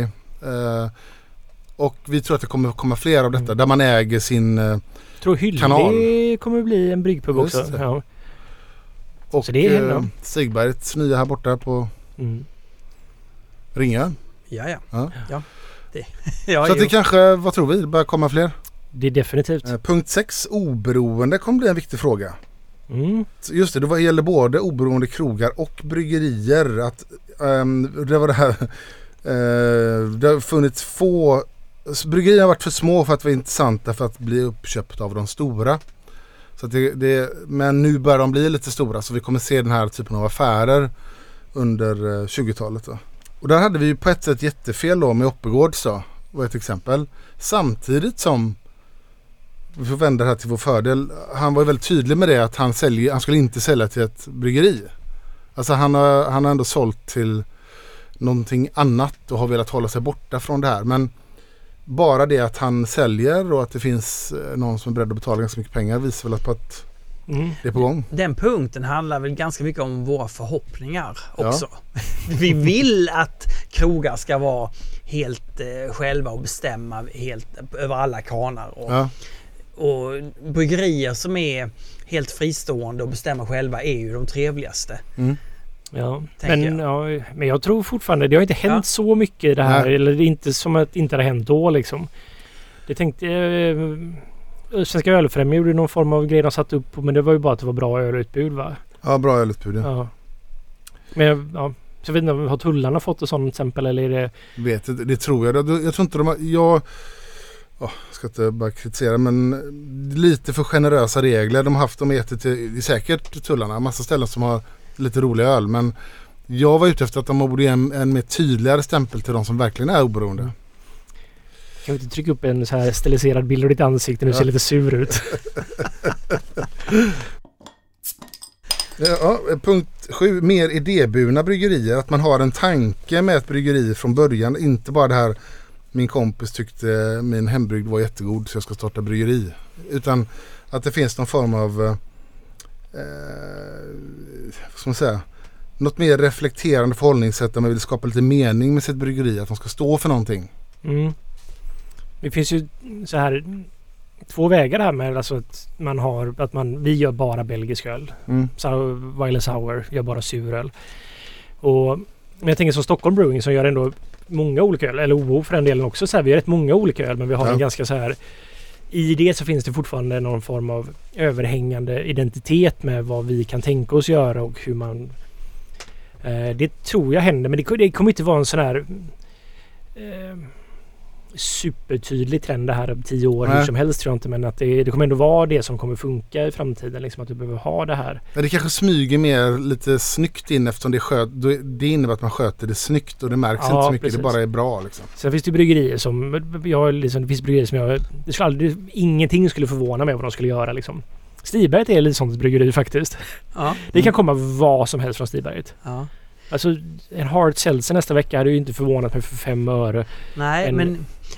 det, en Rauschbier hade inte heller förvånat mig. det jag har upptäckt, om jag, men, men, om jag bara kan... eh, Nej men jag, jag håller med dig. Mm. Och, eh, och det jag upptäckte i det senaste, i, i och med lite det jag pysslar med också. Det, det är samma sak som har drivit framförallt Nils i, i öleriet. Va? Kan vi göra det här? Va, vad händer om du gör det? Och även tillåta liksom att Mm. om någon säger det finns en nyfikenhet som hela tiden och den kan, den, kan, den kan handla om vad som helst. Den kan handla om att starta en restaurang eller kan och i Stockholm vill några göra en restaurang, så gör vi det. Och så, så Eller att det finns ba, in- bad i ett bryggeri liksom. Alltså, va? Att ha bad i ett bryggeri. Ja. Herregud. Alltså det tror jag kan bli magiskt. Men bara, Tills någon dyker i efter att ha druckit fem dubbel-IPA. Ja. du vet att man är väldigt avslappnad när man har druckit mycket. Ja. Då är man väldigt mjuk i kroppen. Huvudet tar emot mjukt i botten så här. Jag, jag sa ju det till Nils någon gång för länge, länge sedan att så här, jag bara, så här, vi kan inte hålla på och kasta spaghetti. Det var innan West Coast av de här ölen. Vi kan inte hålla på och kasta spaghetti på väggen som vi gör nu liksom. För det var ju bara ny och kon, eller så här, inte konstigt var det inte på den tiden men det var ändå så här. Jag blev, jag blev så trött på så här, kan vi inte bara göra en bra IPA som typ, så säljer den? Så gjorde vi West Coast och det funkar ju liksom. Men det var så här att jag var, ja. jag var ganska, för vi blir aldrig bra på någonting. Vi Ja, gjorde pilsner jättemycket Ja. visserligen till Hagaby och det blev vi ganska bra på. Mm. Men resten var ju som att så här Och när du ska göra så många olika ölsorter så när man är så liten och köpa in ingredienser. Det blir som att ja, nu saknar vi sex... Det var, min, mitt kontrollbehov gjorde att jag fick ju panik på det. Det Men jag, men jag gillar ja. ju Stibergs. Alltså, jag- det, nu lät det som att jag... Nej, att men vad jag- som helst Det är ju ja. en bra sak. Det är en Ja, positiv... ja, men det- Stibergs identitet har det i sig och det är fantastiskt. Så här. Ja, det är liksom att man lyckas fixa det. Eller så Men här. precis, jag har nästan vänt att det blir en eh, häftig grej när ni gör det. Det är klart Ja. att det, det är ju en jätterisk och det, det är en galen strategi. Mm. Men det finns ju också en egen röst i det hela. Det finns ju många bryggerier som kan släppa vad som helst men släpper bara sånt som de vet att ah, men nu gör de här det här och då måste vi också göra det här. Som saknar lite av sin ja, egna syfte med. Mm. Mm, Punkt 8. Mer fokus på klassiska öltyper och ursprung och sådär. Mm. Att gå tillbaka lite grann, lite mer finlir. Kanske försöka återskapa ölstilen som den var i sin grundform. Så skrivit kanske ön- önsketänkande, haha skrev vi i slutet. här. Men Ja. det, det här tycker jag man, det är nog inte bara önsketänkande, det ser man väl. Det vi pratade om alldeles nyss. Med lite så här brittiska ölstilar och... Och Jag tror det, min så här ett år in i det här då så tror jag faktiskt det här, det här kommer komma ganska snabbt nu. Och sen kommer det ut igen som tio år då. Så det. jo men man kommer bli lite trött på det. Ja, För att det ska vara så jävla Mm. liksom så här troget till ja historik och Att det hinner eh, gå över också. det kan bli kulturell appropriering. Att så här, Ja. du kan inte ens brygga bitter för du är inte från England liksom. Så här. och sen så, så här, alla får brygga vad de vill igen. Det är inte så att folk inte får brygga vad de vill idag. jo, jo, men jag menar att vi kommer kanske gå tillbaka lite mot det här liksom att det är lite mer nazistiskt i så här att nej men de där får bara göra det här och, Ja men det är sant. Det är sant. och sen så tröttnar man på det igen. Punkt 9. Breddat råvarufokus, lokala råvaror och craft malt. Alltså lite grann att man börjar jobba med and... det har- 10-talet har handlat så mycket om humla, humlesorter och eh, frukt. Så här. Men det finns ett ökat intresse för spannmål, gamla kulturspannmål. Det finns mycket mer intresse kring eh, gamla maltsorter. Det startar upp nya mälterier som gör specialmalter. Kanske utforska kryddor, örter och sånt. Mm. Eh, Det här sker ju definitivt och det ju, sker jättesnabbt nu faktiskt och det är jätteroligt. Jag har sett flera sådana här som både Remmalöv och, och Spike och sånt som har gjort så här öl med ja men, ja, men Baldermalt och Mm. Som är svensk malt. Ja, Ja, precis. och, så- och Gbg Berwick 2020 som tyvärr dog lite grann. Men det var ju med svensk malt och svenska råvaror. Det var med kryddor i Mm. från eh, Göteborg odlade hi trädgårdsförening. Nej, Ja, nej. På taket. Till, Botaniska. inte på taket till eh, till Långgatan här. På Avenyfamiljen. Det har varit ett roligt samarbete annars. ja. Nej men eh, Botaniska trädgården. Ja men så här. eh, det, vad skulle du säga Olle? Ser du det lite grann eller? Ja men jag ser det. Och framförallt det här fokus på råvaror och just att maltfokus lite grann liksom. Nu, vi har ju Simpsons och jag tror vi var de, bland de för, första i Sverige som köpte in Simpsons. Eller det var Stiberg tror jag jobbade. Som, ehm, och att det är en estnisk eh, importör för svenska marknaden så att man köper ju via dem då. Och det är många som frågar mig efter just Simpson-kontakten. Det är ju ett mälteri med väldigt hög är väldigt mycket dyrare malt liksom än vad du köper från mikrobryggerier. har alltid jobbat ganska mycket med bra malt liksom. Ja. Weyermann och så vidare. Men just det här lilla intresset att det finns ett Specialgrejer Ja. också. många som vill använda Golden Promise och sådär. Men när du säger att det är dyrare mälteri för råvarukostnaden för humle relativt äh, för malt relativt humle är väl ändå Ja, alltså en IPA så är ju den stora biten om det kostar 20 papp att göra en IPA för oss så Ja. är 15 000 humle liksom. det är så? Ja. Helvete. Det Förutom. Stigberg så är det 19 000 humle. Det var ju dubbelt stort bryggverk så att det är Jag vet bara att imorgon kommer det 22 pallar malt. Eh, och i övermorgon kommer det 80 pallar burk. Challe var lite orolig vad han skulle ställa. Vad ska jag ställa det här? 80 pallar burk alltså. 80 pall burk. Jävlar. Vi har Ja. 80 pall burk inne just nu Ja. och det tar rätt stor plats. Mm. Men vi, han sa vi höjer taket. Det går. Mm. Sen hade vi punkt 10 som då redan har hänt men vi pratade om att det aldrig tog fart. Vi säger hantverkslagens årtionde. Det, har- vi har ju pratat, det har pratats länge om lagens återtåg. Men nu kommer det hända på riktigt. Om andra hälften av 10-talet handlar om att fler började utforska lagerölet så blir hantverkslaget stort på riktigt under 20-talet. Och det tycker jag vi ser liksom att det Vi har ju många ställen här i Göteborg som säljer bara, eller deras stora starköl är Pivot Pills och kunderna... Alltså, det kanske inte kommer vara som att så här, man snackar så mycket om det. Nej, Utan det är bara att det blir så det naturligt. blir så. Ja. Ja. Och att eh, och det hänger ihop med att de här stora kommer också känna av det lite grann tror jag. Mm. Att, Att Pivot kommer in. Pivot jävla pils alltså. Nu, nej, jag, tänker, jag tror det, alltså, det borde ju vara att det är flera som kommer in. Ja. Att det är liksom inte... Det hade varit väldigt tråkigt om Pivot Pills helt plötsligt bara tog över all form av... Det är ju inte det man vill att ska hända. Jag vill bara att Pivot Pills ska sälja lagom mycket. Och speciellt mina favoritställen vill jag att det ska finnas. Ja, Det är det. akta dig Olle. Så inte, ja. ja, spännande. ja, det var de tio Mm. punkterna. Mm. Har- Är det något mer vi har sett som vi missade som har börjat hända som vi inte tog upp? Ja, eller det kanske vi tog upp lite grann. Alltså, eh, typ att öl, den här craft beer nörds-grejen som har varit väldigt stark de senaste tio åren börjar bli väldigt mättad. De börjar bli för gamla för att dricka öl nu och det är inte något så här att det kommer in så mycket yngre. Ingen... Alltså de som blev intresserade av craft beer här de senaste tio åren Ja, kommer fortsätta dricka bra öl resten av livet. ja, Men det här intresset de har haft nu ja. under de senaste åren, Kommer. det har börjat mattas av tycker jag. Men hänger inte det lite grann upp med den här punkten vi pratade om att det blir inte den här hetsen att nytt, nytt, nytt. Precis, precis. Den tonar av lite. Jo, det är klart. Det är sant. Det hänger upp med det. Men jag, jag, det har jag märkt jättetydligt det här året att det är liksom ett... Det, det är inte lika hetsigt längre kring det här. Nej. Precis på det sättet. Och att eh, många som skulle testa alla öl i världen börjar typ gå mer mot att dricka sina favoriter istället. Mm, mm. Vilket jag tycker är helt sund. Ja men det är det. Jag tänkte på det igår när jag var här uppe på våningen eh, över om eh, om den här utvecklingen med nya öl bara slutar och att man får bara bestämma att skulle, du, får bara, du ska bara ha ett visst antal öl Martin som du tror att Ja. du skulle vara nöjd med. Ja. Nu strunt, prata inte om sorter utan hur många öl skulle vara, räcka för dig som du får dricka under hela resten av ditt liv? Tre. Alltså, tre. Mm. Det är ganska få.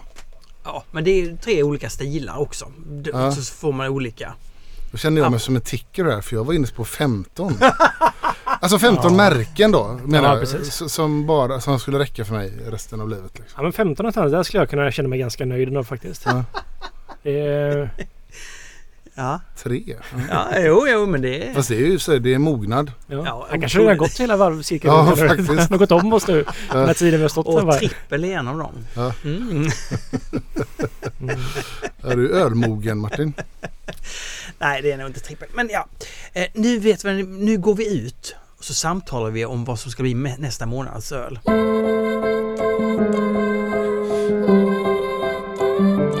Då har vi suttit i fåtöljer och diskuterat den ena ölen efter den andra fram och tillbaka. Och så landar vi till slut i Belgien. Hur kommer det sig detta då? Hur tänkte vi där? Vi kommer inte på någon bättre bara. Och eh, stilen är då Stark mörk belgare. Ja. stark, mörk belgare. Eller mörk stark belgare. och stark, då menar vi alltså 8. Belgare mörk. Är det- Men är det 8% och uppåt? Ja, ni- ja 8-9% uppåt. Mm. Ja. Och vi valde ett trappistöl. Mm. Ja. Chimay. Blå. Chimay blå. Chimay blå. Kommer man få reda på Heter det inte lite... reserva också? Uh, heter det inte en Grand Reserva? Kanske Grand reserva? Eller är det en annan variant av den? Ja, Det har precis. ju kommit massa fatvarianter av Chimay blå också nu. Jag är osäker på vad det heter. Men det är ett eh, Ja men det är ett öl som har funnits i Sverige länge ju, Chimay. En sån eh, Precis. Jag hade ju en sån, jag, jag älskar, jag drack, alltså jag köpte alltid en Chimay när jag var eh, yngre. När jag skulle på förfester så hade jag alltid med mig en Chimay. Tog man som sista öl innan man precis gick ut. Är du det? Ja, ja det det var alltid med. Den eller Roche, Rockford. Någon av de två. Men eh, jag kommer ihåg också på Neff som jag hängde väldigt mycket på den tiden. när Jag var runt 20. Så eh, fan det är 16 år sedan nu. Det är helt sjukt. Mm. Så... Jag älskar Eh, att, också, att du också är sån här. Jag gillar det som fan. Men där hade de Gonzo och eh, Ah. Och jag räknade ut att det var bättre APK på både Gonzo och... Det är ju en jazzklubb liksom så de måste ju ha lite grejer för jazztisdagarna och sådär liksom. Men att det var bättre APK på dem än vad det var på Storstark. Så du räknade ut det när du satt där? Japp, jag, det kan, jag vet inte om det här stämmer men både jag och min vän Charles kom fram till detta. Så vi drack, så vi kallade det Chimay-dimman. Ah, För att man blev... man Den drack det säkert, ja den slog till den. Ja. Chimay-dimman. Ja. ja men det finns mycket om den. Mm. Jag har nog dansat. Det är nog den öl som gjort mig att få, få mig att dansa flest gånger någonsin kan jag säga. Det fan, det Ja, det händer ganska sällan. Fantastisk ostöl. Vi, vi tar med lite ost också nästa gång. Oh, vad, ja. Pratar vi Comté eller pratar vi Vi pratar om den eh, med den, eh, Gruyère? eh, den här mjukosten Bon eh, från Arla. Vad heter den? Bonjour. Bonjour. Nej, vi pratar ja, lite mer lite eh, saker Bredsjö som blå, nästan, kanske? eh, nästan kryper iväg lite. Bredsjö blå? Kanske. Oh. Jag var uppe i Bredsjö. Jag tyckte inte om blåmögel eller grönmögelost. Det gjorde min fru. Vi åkte dit och så hade de alla de här fåren gick omkring. Jag är lite rädd för djur. Eller var det getter förresten? Jag vet inte. Får eller getter, det är ju samma. Ni vet vita grejer som springer omkring. Fluffiga liksom. Så satt man bland de här läskiga djuren och så åt vi alltså knäckebröd, hällbakade knäckebröd som de gjorde där i Bredsjö Helbakat alltså. Mm. och med Bredsjö blå. Det var första gången som jag började uppskatta Ja. blåmögelost var det till och med. Mm. Den heter ju Bredsjö blå. Ja, och ni vet om att Ina kom tvåa som årets bästa poddklippare. Grattis Ida. Bra. Ja. Bra jobbat. Mycket bra. Synd att Borde hon ju inte... vunnit första platsen. Ja, ja, synd att hon inte klipper det här avsnittet då. Men... Men var det på grund av det här klippningen som hon vann det eller? Det får vi hoppas. Det är, jag kan inte tänka mig något annat. Och så vann ju hennes podd Flashback Forever första Mm. pris. Både som årets humorpodd och årets podd. Ja. Det är ju väldigt välförtjänt. Ja, det är det. Och bra det går för den och den här julkalendern är väldigt framgångsrik har jag förstått. Ja, det, de, de, gör, de gör nästan allting rätt. Och då, då, då går det så. Mm. Vi har ju gjort ett rätt och det är att vi tog in dig Fredrik. Och har Ina som klippare. Ja, men jag menar alltså, med tanke på vårt svammel och ändå blir det ett avsnitt av det varje gång så kan Ja. jag ju tycka att det är... Det är Där, hade, hade de hört då den oklippta och den klippta så hade hon garanterat vunnit liksom. Ja exakt. Om man har haft Sveriges sämsta klippare hade det inte gått att lyssna på det. Nej. Eh, vi eh, hörs om en månad. Eh, gå och bli Patreon. Varför då? Jo, för att du ska ge pengar till oss helt enkelt. Och därmed visa... Det vill säga vad vi ska göra med pengarna. Nej, behöver vi göra något med dem? Ja, Nej, men vad det handlar om är att när man ger, då kommer man att uppleva, alltså kärleken blir större när man ger pengar. Det är bara så. mm. Det är inte... Nej, och vi kan göra mer roliga grejer liksom. Ja, så är det. Eh, Jag tänker att vi samlar ihop det och så åker vi och gör intervjuer med spännande människor. Vad tror ni om den? det låter bra. Ja. Låter bra. Ja, och så går man med i Svenska Ölfrämjandet. Mm. Det gör man. Ses vi om en månad. Hej!